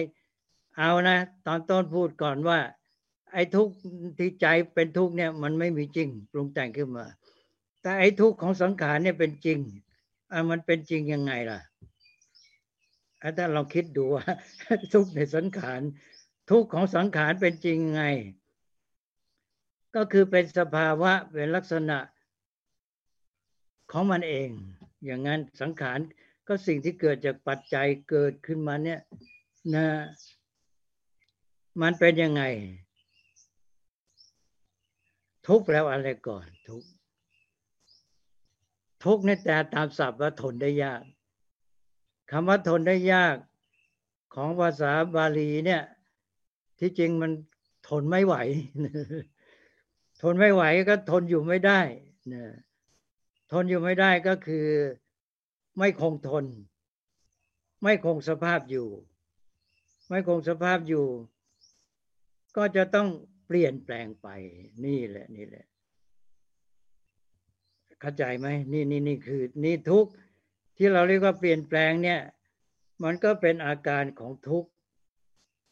แล้วมันเริ่มมันเพราะอะไรมันจึงมีอาการที่คงอยู่ไม่ได้ เนี่ยคงอยู่ไม่ได้ในคงอยู่ไม่ได้ก็คือ เปลี่ยนไปเป็นอย่างอื่น คงอยู่ไม่ได้ก็คือไม่อยู่ในสภาพเดิม ปลี่ยนแปลงไป เพราะอะไรเพราะมันเริ่มต้นอนิจจังก่อน สิ่งทั้งหลายที่มีเนี่ยเกิดจากส่วนย่อยๆลงไปที่ทุกสิ่งเนี่ยมีการเกิดสลายเกิดสลาย หรือเกิดดับเกิดดับตลอดเวลาใช่ไหมต่อเนื่องกันไปเกิดดับเกิดดับเกิดดับพอเกิดดับในส่วนละเอียดมากเนี่ยนะไอสภาวะไอสิ่งนั้นอะ สภาพนั้นสิ่งนั้น มันทุกมันประกอบด้วยส่วนย่อยต่างๆ แล้วทุกอย่างนั้นมันเกิดดับเกิดดับเกิดดับ มันก็คงสภาพเดิมไม่ได้ใช่ไหมเพราะเกิดดับมันเกิดใหม่เป็นใหม่ก็คงสภาพไม่ได้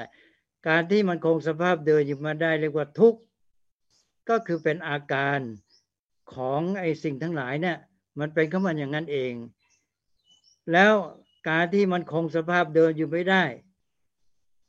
ก็เพราะอะไร เพราะมันมีเหตุปัจจัย ให้มันเกิดอย่างนั้น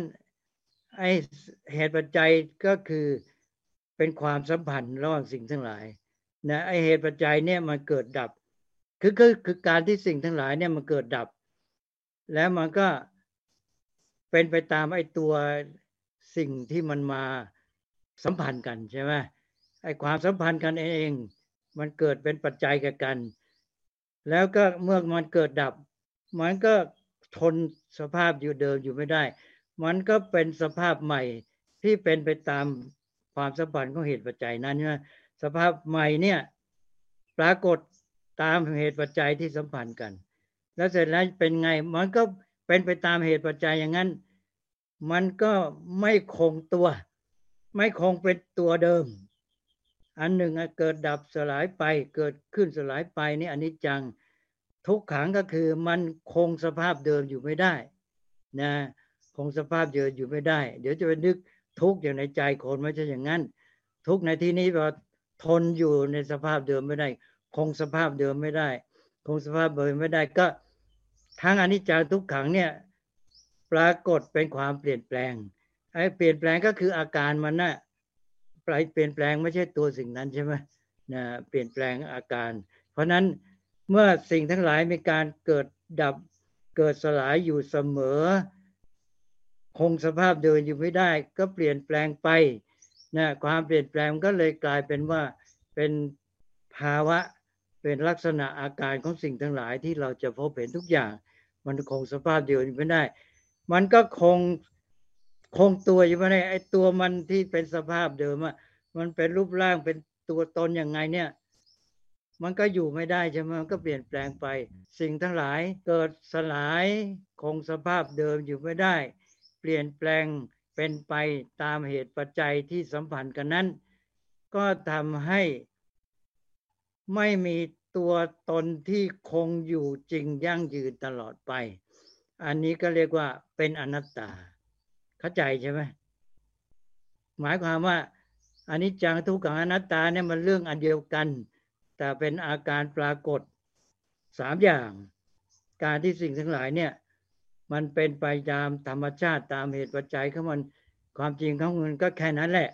แล้วมันก็ปรากฏออกมาเป็นการที่อนิจจังทุกขังอนัตตา เมื่อสิ่งทั้งหลายมันเป็นไปตามเหตุปัจจัยท่านจะเอาตัวอะไรมาตั้งอะไรใช่ไหม ตัวอะไรที่จะยั่งยืนตลอดไปนี้ลันดอนเป็นไปไม่ได้ เพราะมันเป็นตามตามเหตุปัจจัยที่สัมพันธ์กันเป็นเหตุปัจจัยอะไรมาสัมพันธ์กันอย่างไร มันก็ปรากฏตัวเป็นอย่างนั้น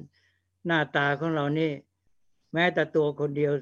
เกิดจนแก่นี่ก็หน้าตาเปลี่ยนไปเยอะแล้วใช่ไหมนะมันคงตัวอยู่ไม่ได้หรอกนะเพราะมันเป็นตามเหตุปัจจัยที่เข้ามาสัมพันธ์ซึ่งกันและกัน เอาละอันนี้ก็แปลอันว่า ไอ้ทุกข์ที่แท้จริงนะ่ะมันก็คือสภาพอาการที่เป็นไปของสิ่งทั้งหลาย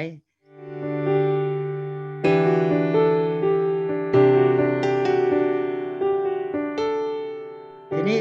มันก็มาเกิดปัญหากับตัวคนยังไง เพราะในเมื่อไอ้เจ้าสังขารหรือสิ่งทั้งหลายในโลก เป็นมนุษย์สัตว์เป็นอะไรเป็นสิ่งของคนอะไร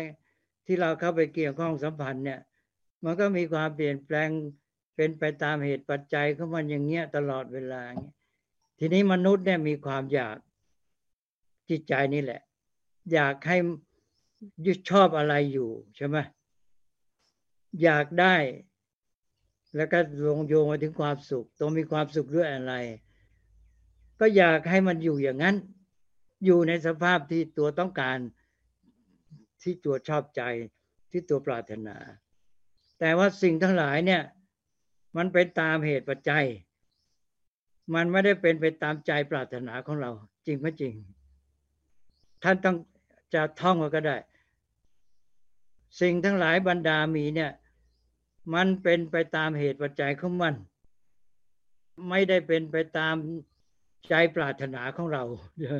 ไอ้สองใจเนี่ย นึกไว้ดี สิ่งทั้งหลายเป็นไปตามเหตุปัจจัยของมัน ที่มาสัมพันธ์กัน ไม่ได้เป็นไปตามใจปรารถนาของเราใช่ไหมอ้าวทีนี้เราจะเอาอย่างที่ใจปรารถนาของเรา แต่ความจริงก็คือสิ่งทั้งหลายเป็นไปตามเหตุปัจจัยของมัน ใครชนะ อันไหนชนะ ก็ ความเปลี่ยนแปลงเป็นไปตามเหตุปัจจัยของสิ่งทั้งหลายชนะใช่ไหม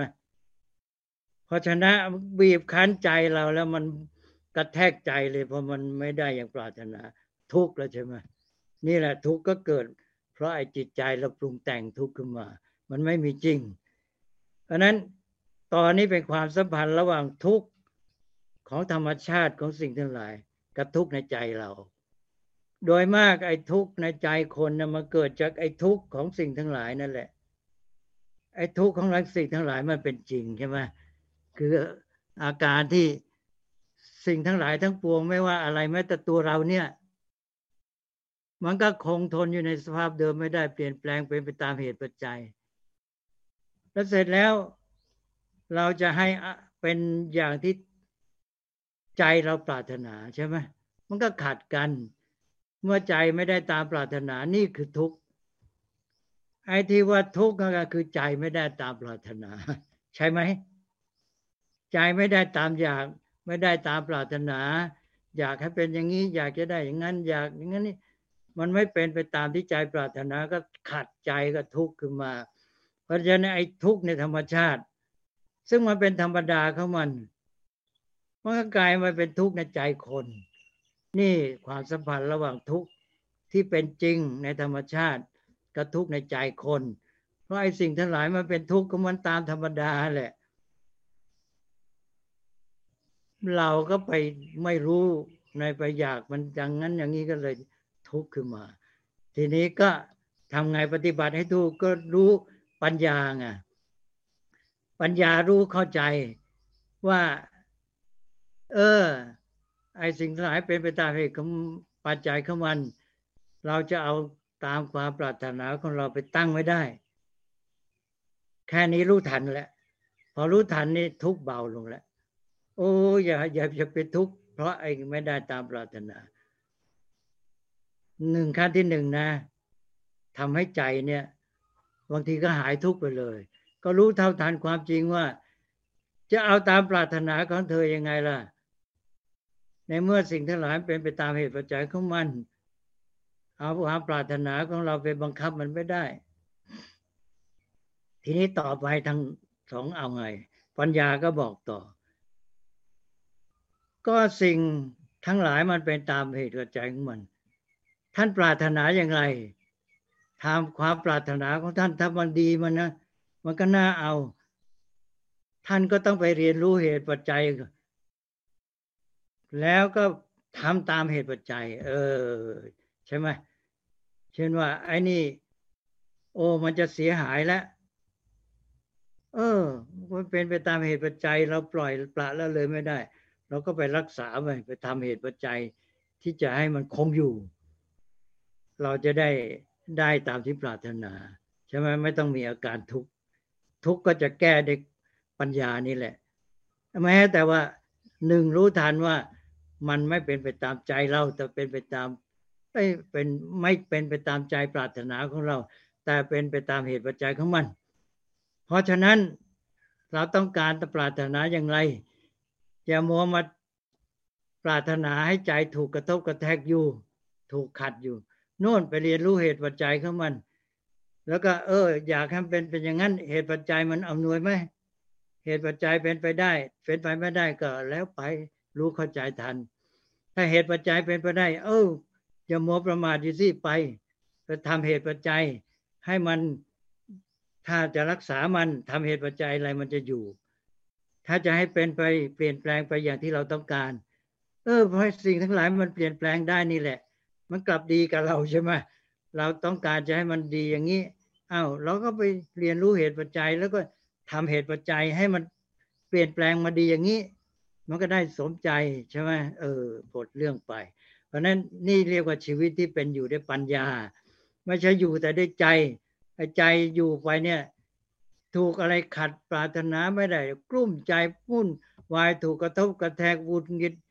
พุ่นวายอยู่เรื่อยแต่อยู่ด้วยปัญญาแล้วรู้ทันเข้าใจแล้วทีนี้ก็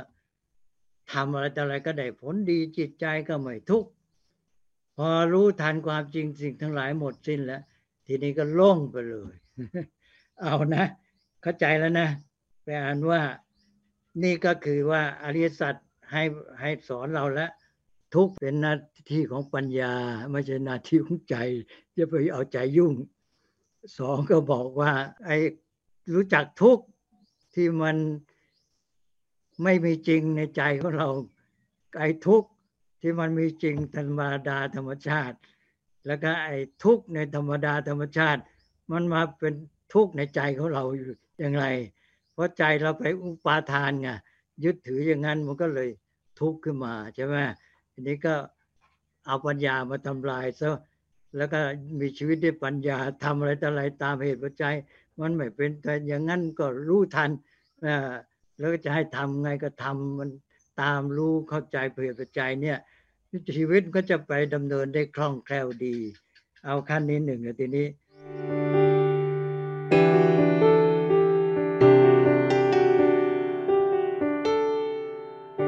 อาทีนี้ต่อไปไอ้ทุกข์ที่ว่าไม่จริงนะ่ะที่มันทุกข์ใจทุกข์อะไรมันรวมไปทั้งทุกข์กายที่ทุกข์กับคนอะ คนที่มีทุกข์มีทุกข์นี่มันมันไปถึงอีกอันนึงคือภัย ทุกข เจ็บปวดอะไรแต่อะไรนี่เราเรียกว่าทุกจะอาการเข้ามาทุกภภัยภัยคือกลัวใช่ไหมภัยโอ้จะมีอันตรายทางโน้นอันนี้ ก็กลัว ไอ้สองอันเนี่ย มันก็รวมอยู่ที่ทุกข์แหละกลัวก็ทุกข์ใช่ไหมไอ้ไอ้เจ็บปวดไม่สบายกลัวกลัวอะไรพวกเนี้ยมันเป็นเรื่องของทุกข์ภัยเอาพูดรวมว่าทุกข์ภัย ทุกข์ภัย ทุกภัยเนี่ยสำหรับมนุษย์เนี่ย มันมีประโยชน์นะไม่ใช่ว่า เออ เราไปเกลียดมัน นี่แหละไอ้ทุกภัยเนี่ย ว่าไปแล้วไอ้ความเจ็บปวดทุกความกลัวอะไรต่ออะไรเนี่ย มันเป็นนกลไกของชีวิต ให้เรามีอาการนี้ขึ้นเพื่อจะได้ รักษาตัวให้อยู่รอดนะเป็นอาการของสัญชาตญาณถ้าไม่มีทุกข์ภัยนะถ้าถ้าฉันพูดเป็นภาษาสำนวนเป็นประโยคอะเมื่อทุกข์บีบคั้น มีภัยพุกคุกคาม คนจึงลุกขึ้นดิ้นรนขนขวาย ถ้าอยู่สุขสบายแล้วนอน เฉยเลยนะนอนไม่เอาเรื่องเอาราวเลย ไอ้ทุกภัยเนี่ย ทุกการกระทุกบีบคั้นใช่ไหมภัยคุกคาม เนี่ยทำให้หวาดกลัวทำให้จะลำบาก ก็ทำให้ต้องดิ้นรนขนขวายหนีภัยพ้นภัยหรือแก้ใกล้เช่นว่าศัตรูจะมาทำร้ายจะได้ป้องกันตัว รบราฆ่าฟันกันให้มันแพ้ไปอะไรเงี้ยเนี่ยนี่เนี่ยไอ้ทุกภัยนี่แหละเป็นตัวทำให้คนดิ้นรนขนขวาย ก็มันเป็นนกลไกของชีวิต ที่ทำให้คนเนี่ยรักษาชีวิตตัวเอาไว้ให้รอด ถ้ามันไม่มีนี่นะ คนก็ปล่อยตัวเลื่อยเฉยบางทีตัวก็เลย ตาย หรือบางอย่างน้อยก็แพ้ ยกตัวอย่างง่าย ๆ เนี่ย เอาสมมติว่าเท้าเราเนี่ยเดินไปเหยียบอะไรทิ่มต่ำเกิดแผลขึ้นมา เจ็บมาก โอ้อยู่ไม่ได้เลยจะมารีบร้อนแก้ไข จะแก้เจ็บปวดจะแก้แผลจะอะไรต่ออะไรทีนี้ลองซะว่าถูกอะไรตำเท้าแล้ว เลือดจะออกก็เฉยไม่ไม่รู้สึกอะไรไม่เจ็บปวด กลับสบายได้ซ้ำท่านจะทำไงคนเนี่ยจะ บางคนก็หลายคนก็จะเฉยเลยใช่ไหมปล่อยมันไม่ต้องรีบไม่ต้องรีบ อย่างน้อยก็ผัดเวลาเดี๋ยวก็ได้นะมันไม่มีไอ้ทุกข์ภัยเจ็บปวดมา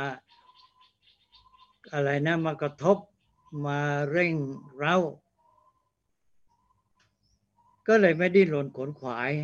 ไม่รีบเร่งทำการ ก็ปล่อยปละแล้วเลยท่านเรียกว่าทำให้เกิดความประมาทใช่ไหมเพราะนั้นไอ้ตัวทุกภัยเนี่ยทำให้คนดิ้นรนขนขวายไม่ประมาท ไม่ปล่อยปละแล้วเลย รีบแก้ไขเพราะนั้นมันมีประโยชน์ มันเป็นนกลไกชีวิตสำหรับมนุษย์ปุถุชน แต่ถ้าผู้มีปัญญาแล้วไม่ประมาทด้วยสติปัญญาไม่ต้องรอให้ ทุกภัยมาเกิดขึ้น อันนี้มีสองอย่างนะพวกมนุษย์เมื่อฝึกตนพัฒนาดีแล้วเนี่ยจะรู้ทันความเปลี่ยนแปลงสิ่งทั้งหลาย แล้วก็จะใช้ปัญญาในการที่จะทำการต่างๆ โดยไม่ประมาทเพื่อจะป้องกันเพื่อจะรักษาเพื่อจะพัฒนาเพื่อทำให้ดีขึ้นอะไรต่างๆแต่ว่ามนุษย์ปุถุชนเนี่ย มักจะเป็นอย่างนี้ ต้องมีสติตื่ตนเพราะงั้นแล้วก็จะปล่อยปละละเลยใช่ไหมก็อย่างที่ว่ามันเป็นยังไงก็ เออ ก็ไม่เป็นไรเดี๋ยวก็ได้ รอไปก่อนพอไม่มีทุกข์ไม่มีภัยก็เฉยเรื่อยเปื่อยนะเพราะฉะนั้นคนที่มีแต่ความสุขเนี่ย ก็มักจะเฉยชา แล้วก็เพลิดเพลิน ปล่อยปละละเลย ไม่ดิ้นรนขนขวาย กลายเป็นคนเฉยชาไป แต่ไอ้พวกมนุษย์ที่ถูกทุกภัย คุกคามบีบคั้นอยู่ตลอดเวลาเนี่ย มันจะดิ้นรนขนขวาย เร่งทำกิจทำการอะไรต่าง ๆ เพื่อจะแก้ไขป้องกันอยู่เสมอนะอย่างมีศัตรูจะมาทำร้ายเงี้ย มันจะนอนเฉยยิ่งไม่ได้ ต้องลุกขึ้น เตรียมตัวฝึกหัดให้มีกำลัง ซ้อมรบซ้อมต่อสู้ไว้เพื่อจะต่อสู้ให้ได้อะไรแต่อะไรเนี้ยนอนนิ่งเฉยไม่ได้ เพราะฉะนั้นถ้าไม่มีทุกบีบคั้นภัยคุกคามเนี่ยมนุษย์จำนวนมาก ซึ่งเป็นปุถุชนเนี่ยก็จะตกอยู่ในความประมาทนะฉะนั้นทอยท่านดูเถิดแม้แต่เป็นสังคมเป็นประเทศชาติเป็นชุมชน สังคมที่มีทุกข์ภัยมากเนี่ยก็จะดิ้นรนขนขวาย ทำให้เกิดสิ่งที่เรียกว่าความเจริญ แต่ว่าสังคมที่อยู่กันสุขสบายทำก็ได้ทำก็มีกินไม่ทำก็มีกินอะไรเงี้ยอยู่สุขสบายเนี่ยคนไม่ก็อยู่ในความเพลิดเพลิน เพลิดเพลินแล้วบางทีก็เลยเถิดไปมั่วสุมการสนุกสนานบันเทิงไม่เอาเรื่องเอาราวอะไรเลย ก็จมอยู่กับความมัวเมาเพลิดเพลินนั้น เพราะนั้นไอ้เจ้าทุกภัยเนี่ยสำหรับมนุษย์บุตุชนเนี่ยมันเป็นนกลไกของชีวิต ที่จะมาช่วยให้เรารักษาชีวิตอยู่ได้ แล้วก็มันก็เลยมีผลไปถึงความสุขความเจริญของชีวิตแล้วก็ของสังคม อันนี้ก็เลยเถิดไปเลย เลยต่อไปที่ว่าเนี่ยท่านให้มองดูว่า ทุกภัยก็มีประโยชน์อย่างนี้นะแต่ว่าถ้าเราไม่ประมาทด้วยสติปัญญาจะดีกว่า มองไปข้างหน้ามันจะมีอะไรชีวิต มันจะไม่เป็นอย่างนี้ตลอดไปนะต้องเตรียมป้องกันอะไรต่ออะไรเตรียมพร้อมอยู่ตลอดเวลาอะไรเงี้ยมันมีการพิศึกษาลือกันนะตัวเองก็ไม่ประมาทอะไรควรทำก็ทำ ไม่ปล่อยปละละเลยไม่ผัดเพี้ยน ไม่เฉยชา ในสังคมหมู่ชน ก็ไม่ใช่มัวแต่สนุกสนานบันเทิงเพลิดเพลิน แต่มาประชุมพร้อมเพรียงกันพูดจากันนะมาบอกกันเล่าสู่กันฟังปรึกษาหรือว่าเออในชุมชนของเรานี่มีอะไรมันเสื่อมมีอะไรที่มันไม่ดีมีอะไรเสียหาย ควรจะแก้ไขป้องกัน หรือควรจะทำให้เจริญ ก็มาปรึกษาหรือให้รู้ แล้วก็ไปวางความคิดแนววิธีที่จะแก้ไขป้องกัน แล้วก็สร้างสารรค์พัฒนา โดยไม่ต้องรอให้ทุกปีบคั้นภายคุกคาม เนี่ยอันนี้ก็อริยสัจสอนมาถึงนี่ด้วยนะ บอกให้อยู่ด้วยปัญญาเนี่ยก็คือไม่ต้องรอให้ทุกภัยมาบีบคั้นคุกคาม นี่ให้ดูแต่ท่าน สังคมประเทศที่เจริญแม้แต่อารยธรรมเนี่ย ที่เจริญมาเนี่ยฝรั่งเขาก็ยอมรับว่าเจริญมาด้วยการดิ้นรนต่อสู้ ภาษาอังกฤษว่า struggle ใช่ไหมโดย struggle เนี่ยตัวนี้เป็นตัวศัพท์สำคัญที่สุด จึงทำให้อารยธรรม หรือสังคมประเทศนั้นจเจริญขึ้นมาได้ แล้วมันก็สตรัคเกิลดิ้นเรื่องต่อสู้ มันก็มีภัยอันตราย จะมารบกันจะมาปราบจะมาเอาชนะจะมาฆ่าฟันในเผ่านี้ประเทศนี้ไอ้พวกนี้ลบลาคู่ฟันก็ต้องคิดต้องขนขวายต้องทำการอะไรต่ออะไรเรื่อยก็เกิดความเจริญขึ้นมาเนี่ยอารยธรรมที่เจริญขึ้นมาเนี่ย มันเจริญงอกงามขึ้นมาด้วยการดิ้นรนต่อสู้จนกระทั่งวอสงครามเนี่ยเต็มไปหมดในประวัติศาสตร์ ลองไปเปิดดูเลยในอารยธรรมประวัติศาสตร์อารยธรรมหนึ่งหนึ่งเนี่ยคำว่าวอมีเท่าไหร่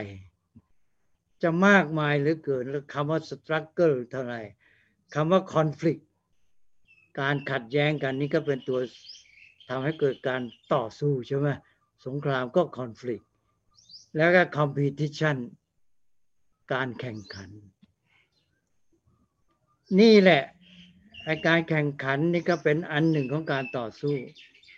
อันนี้ก็เป็นตัวเหตุที่ทำให้ดิ้นรนขนขวายก็คือภัยนั่นเอง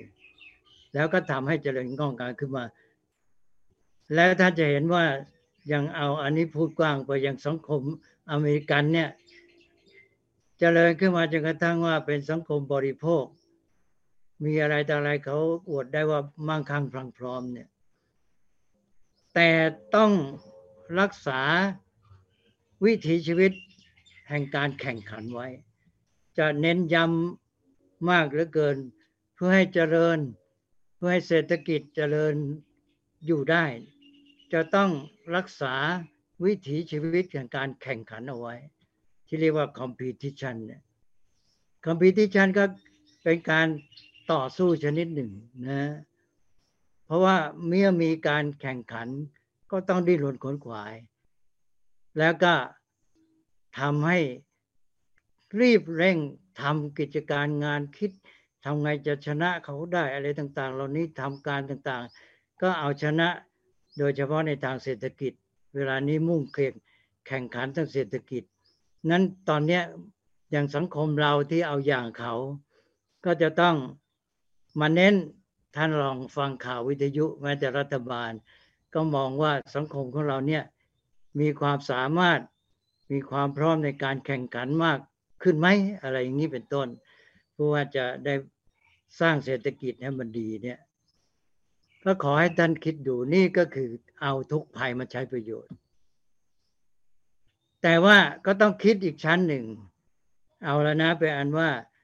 ทุกภัยเนี่ยก็มีประโยชน์สำหรับมนุษย์ปุถุชนในการที่เป็นตัวบีบคั้น คุกคามทำให้ลุกขึ้นดิ้นรนขนขวายทำการทั้งหลายที่จะให้อยู่ได้ และพัฒนาเจริญกาวหน้าต่อไป แต่ทีนี้สิ่งเหล่านี้ มันเป็นการเบียดเบียน แล้วมันก็เป็นการทำร้ายชนิดหนึ่ง การแข่งขันแล้วมันก็ทำให้จิตใจเองเนี่ย มันไม่เป็นจิตใจที่สงบสุข จิตใจที่จะดิ้นรนต่อสู้กันเนี่ย ถูกทุกบีบคั้นภัยกุกคามอยู่เสมอ จะแข่งขันก็นึกว่าพวกอื่นเนี่ย มันเทียบแล้วมันไปไวกว่าเราไหมมันเจริญก้าวหน้ากว่าเราไหมใจก็ต้อง คิดอย่างนี้ใช่ไหมคิดอย่างนี้มันก็ไม่สบายแล้ว แล้วก็ระแวงระแวงว่าเขาจะขึ้นหน้าเราไหมนะเราวันอัพเขาได้ไหมอะไรเงี้ยเออ มันก็ต้องจิตใจมันวุ่นวาย เพราะนั้นในสังคมแบบนี้สังคมอย่างอเมริกันที่ว่าเจริญมีอารยธรรม ก็มีแต่ปัญหาไอ้เรื่องเนี่ย ความเครียด จิตใจไม่สบายเนะมีสตรสใช่ไหม มีแองไซตี้มีความจิตใจกลุ่มกังวล เดือดร้อน มีสตรส อันเนี้ยตัวความเครียดอะไรพวกนี้แล้วก็บอดอมความเบื่อหน่าย อันนี้หนักเลยพวกสังคมที่เจริญแบบนี้ด้วยการแข่งขันเนี่ยไปดูในจิตใจของคนก็คือจิตใจของคนที่กำลังต่อสู้กำลังคิด ทำลาย หรือว่าจะเอาชนะคู่ต่อสู้ แล้วมันจะเป็นจิตใจที่สงบสุขได้ยังไงใช่ไหมแต่นั้นมันก็เป็นธรรมดาเมื่อคุณชอบวิถีชีวิตอย่างนี้ เน้นว่าคุณจะเจริญในเศรษฐกิจได้ถ้าคุณก็ต้องมีไอ้ struggle ในการ competition ในการแข่งขันกันเนี่ย แล้วประเทศจึงเจริญเศรษฐกิจจึงจะดี เพราะฉะนั้นมันก็ต้องยอมรับว่าคุณจะต้องมี ความทุกข์เป็นประจำในสังคม และสังคมแบบนี้ก็เกิดอาการเครียดกวนกวายต่อมามันก็เกิดอาการอยู่ๆดีๆ ก็เอาปืนมา แล้วก็ออกไปก็ยิงกาดใครเป็น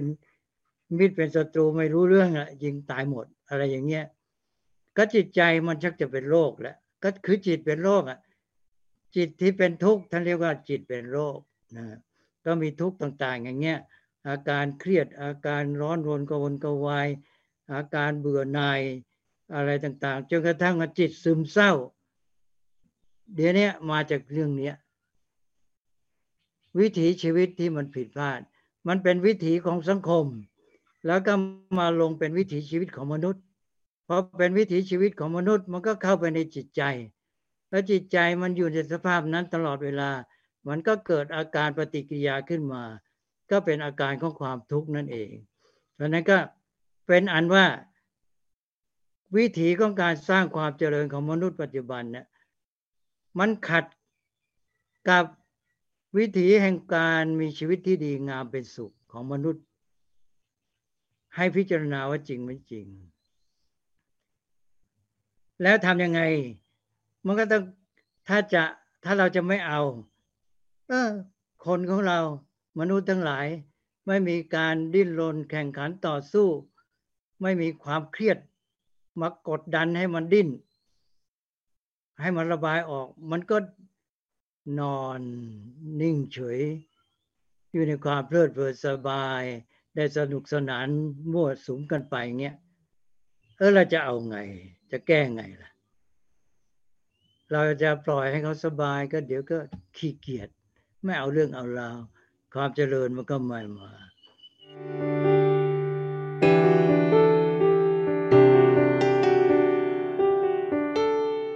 เมื่อกี้บอกว่าให้มีจิต ที่มีการศึกษาเป็นชีวิต ศึกษาเป็นชีวิตก็คือมีการเรียนรู้มีการฝึกตน มีการฝึกตนตลอดเวลา แล้วตัวอะไรจะทำให้ฝึกตน บอกแล้วฉันทะ ฉันทะ ใครจะไปนิพพาน ใครจะมีความสุข ต้องเริ่มด้วยฉันทะ ถ้าท่านมีฉันทะแล้วไม่ต้องกลัว ไม่ต้องอาศัยไม่ต้องพึ่งการแข่งขันเป็นต้น ไม่ต้องไม่ต้องพึ่งทุกภัย มาบีบคั้นคุกคาม จะ ใช้ปัญญา ฉันทะนี่มาคู่กับปัญญา ฉันทะ เอ๊ะอะไรมันจะดียังไงยังไงไงปัญญามาแล้วคิดการแล้วก็จะทำให้เป็นอย่างนั้น ฉันทะคือการอยากที่ความอยากที่เป็นกุศล เพราะนั้นท่านต้องแยกให้ได้ ความอยากที่มันเป็นความรู้สึก เรียกว่าตัณหา มันไม่มี เป้าหมายที่เป็นธรรมชาติมันเพื่อตัวตน ตัณหาก็คืออยากเพื่อตัว แต่ว่าถ้าฉันทะคืออะไร อยากให้อะไรก็ตาม ให้สิ่งนั้นนั้นให้คนนั้นนั้นสัตว์นั้นนั้นให้สิ่งนั้น มาดีที่สุดของมัน ให้มันดีเต็มที่ของมัน ชีวิตของเรานี้ก็มันไม่ใช่ไม่ใช่ ที่แท้ของมันนะมันก็เป็นชีวิตนั่นแหละ เราก็อยากให้ชีวิตเนี้ยมันดีเต็มที่ของมันนะเราก็พยายามทำให้มันดีนะฉันทะตัวนี้เป็นตัวสำคัญที่สุด ตื่นขึ้นมามองเห็นบ้านพื้นบ้าน ไม่สะอาด ฉันท่าก็อยากให้มันสะอาด อยากให้มันดีนั่นแหละ ก็ถวยไม่กวาดกวาด พราะฉันทะทำได้อยากให้มันกวาดได้ความสะอาดมันเป็นจุดมุ่งหมายของเราใช่ไหม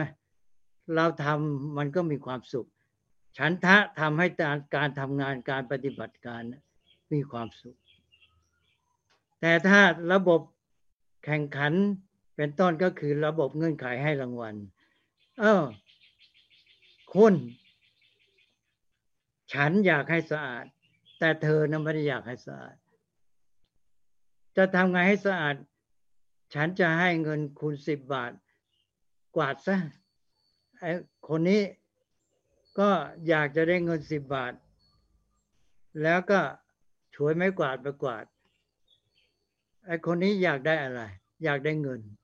ไม่ได้อยากได้ความสะอาด นี่คือระบบเงื่อนไขของปัจจุบัน ระบบคอมพิวติชันพออย่างนี้การทำงานคือการกวาด เป็นทุกข์ใช่ไหมไม่อยากกวาดเบื่อ แล้วไม่ตั้งใจทำให้ดีหรอกใช่ไหมแต่ว่าต้องตั้งกฎเงื่อนไข บังคับ โอ้ยระบบสังคมแบบนี้จะต้องตั้งกฎกติกาเยอะ เพื่อจะให้มันเป็นไปอย่างที่ต้องการ ทีนี้เป็นอันว่าแค่กวาดบ้านเนี่ยไอ้เจ้าตัวนี้กวาดเพราะอยากได้เงินไม่ได้อยากได้ความสะอาด มันกวาดไม่ได้ตั้งใจจริงหนึ่ง สองใจมันเป็นทุกข์มันไม่มีความสุขในการทำงาน แต่ถ้าท่าน อยากได้ความสะอาด อยากให้พื้นบ้านสะอาด มันจะผลักดันตัวเองให้ไปช่วยไม่กวาดมากวาด แล้วพอกวาดนั้นจะกวาดด้วยความสุข ใช่ไหมแล้วตั้งใจทำให้ดี เพราะว่าให้มันสะอาดให้มันดีที่สุด ให้ฉันทะนี่แหละ ต้องสร้างขึ้นตั้งแต่เด็ก ถ้าทำอะไรด้วยฉันทะ จะดีหมดดีจริงด้วย แล้วจิตใจก็เป็นสุข มันได้ทั้ง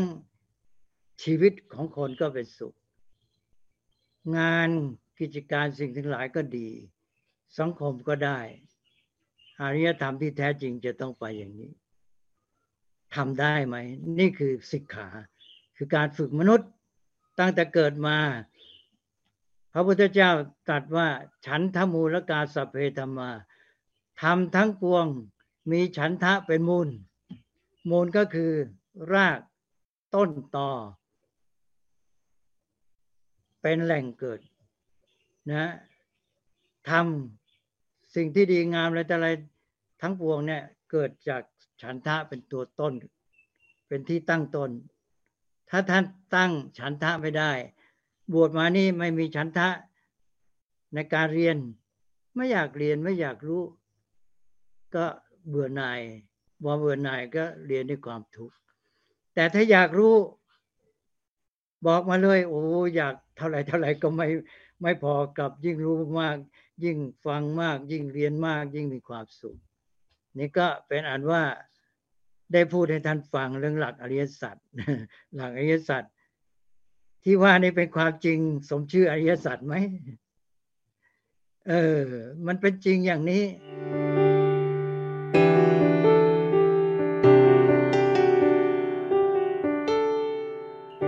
นะ เราก็ต้องใช้ประโยชน์อริยสัจเนี่ยให้มันถึงที่สุด มาจนกระทั่งสร้างบ้านสร้างเมืองให้มันเจริญอย่างถูกต้อง เมื่อไรอริยธรรม มันจึงเป็นอริยธรรมที่อย่างเนี้ย มีความเจริญงอกงามพร้อมไปด้วยกับการที่ความสุขเพิ่มขยายมากขึ้น ตั้งแต่ในจิตใจของคนไม่ใช่ยิ่งเจริญคนยิ่งใจทุกข์อย่างนี้มันก็ขัดกันเลยใช่ไหมนะแล้วก็อีกอย่างหนึ่งก็คือว่า เพราะว่ามันจะต้องแข่งขันมันจะต้องเบียดเบียนกัน บางทีโดยไม่รู้นะ มันซ่อนเงื่อนซ่อนงำซ่อนเล่นปิดบัง ทำลายคนอื่นด้วย ใช่ไหมเนี่ยในอริยธรรมแบบเนี้ยมันเห็นคนอื่นเป็นคู่แข่ง มันไม่ใช่แค่แข่งบางทีมันจะขวางคนอื่นบ้างทำลายคนอื่นบ้างด้วย คนอื่นพวกอื่นมันจะทำลายด้วยดังนั้นมันก็เป็นการท่านเรียกว่าเป็นไปกับด้วยการเบียดเบียนทำไงจะสร้างอารยธรรมที่แท้ ที่จเจริญงอกงาม พร้อมด้วยความสุขตั้งแต่ในจิตใจของคน แล้วก็โดยไม่ต้องมีการเบียดเบียน เออ มันจึงจะสมชื่อเป็นอารยธรรมที่แท้จริง เวลานี้อารยธรรมในโลกไม่มีอย่างนี้ มีคู่แข่งอย่างที่ว่า จะเจริญก้าวหน้าก่อกัน แล้วก็โดยซ่อนเร้นบางทีพยายามทำร้ายหรือทำลายคนอื่น พวกอื่น เอานะ วิถีของพุทธศาสนามรรคก็คือเนี่ยสร้างสรรค์ความเจริญงอกงาม พัฒนาที่ไปด้วยกันกับความสุข แล้วก็ส่งเสริมช่วยเหลือกันเป็นมิตรต่อกันเกื้อกูลกันในโลก โดยไม่ต้องเบียดเบียน วันนี้ก็ได้พูดมามากมายพอสมควรแล้วนะ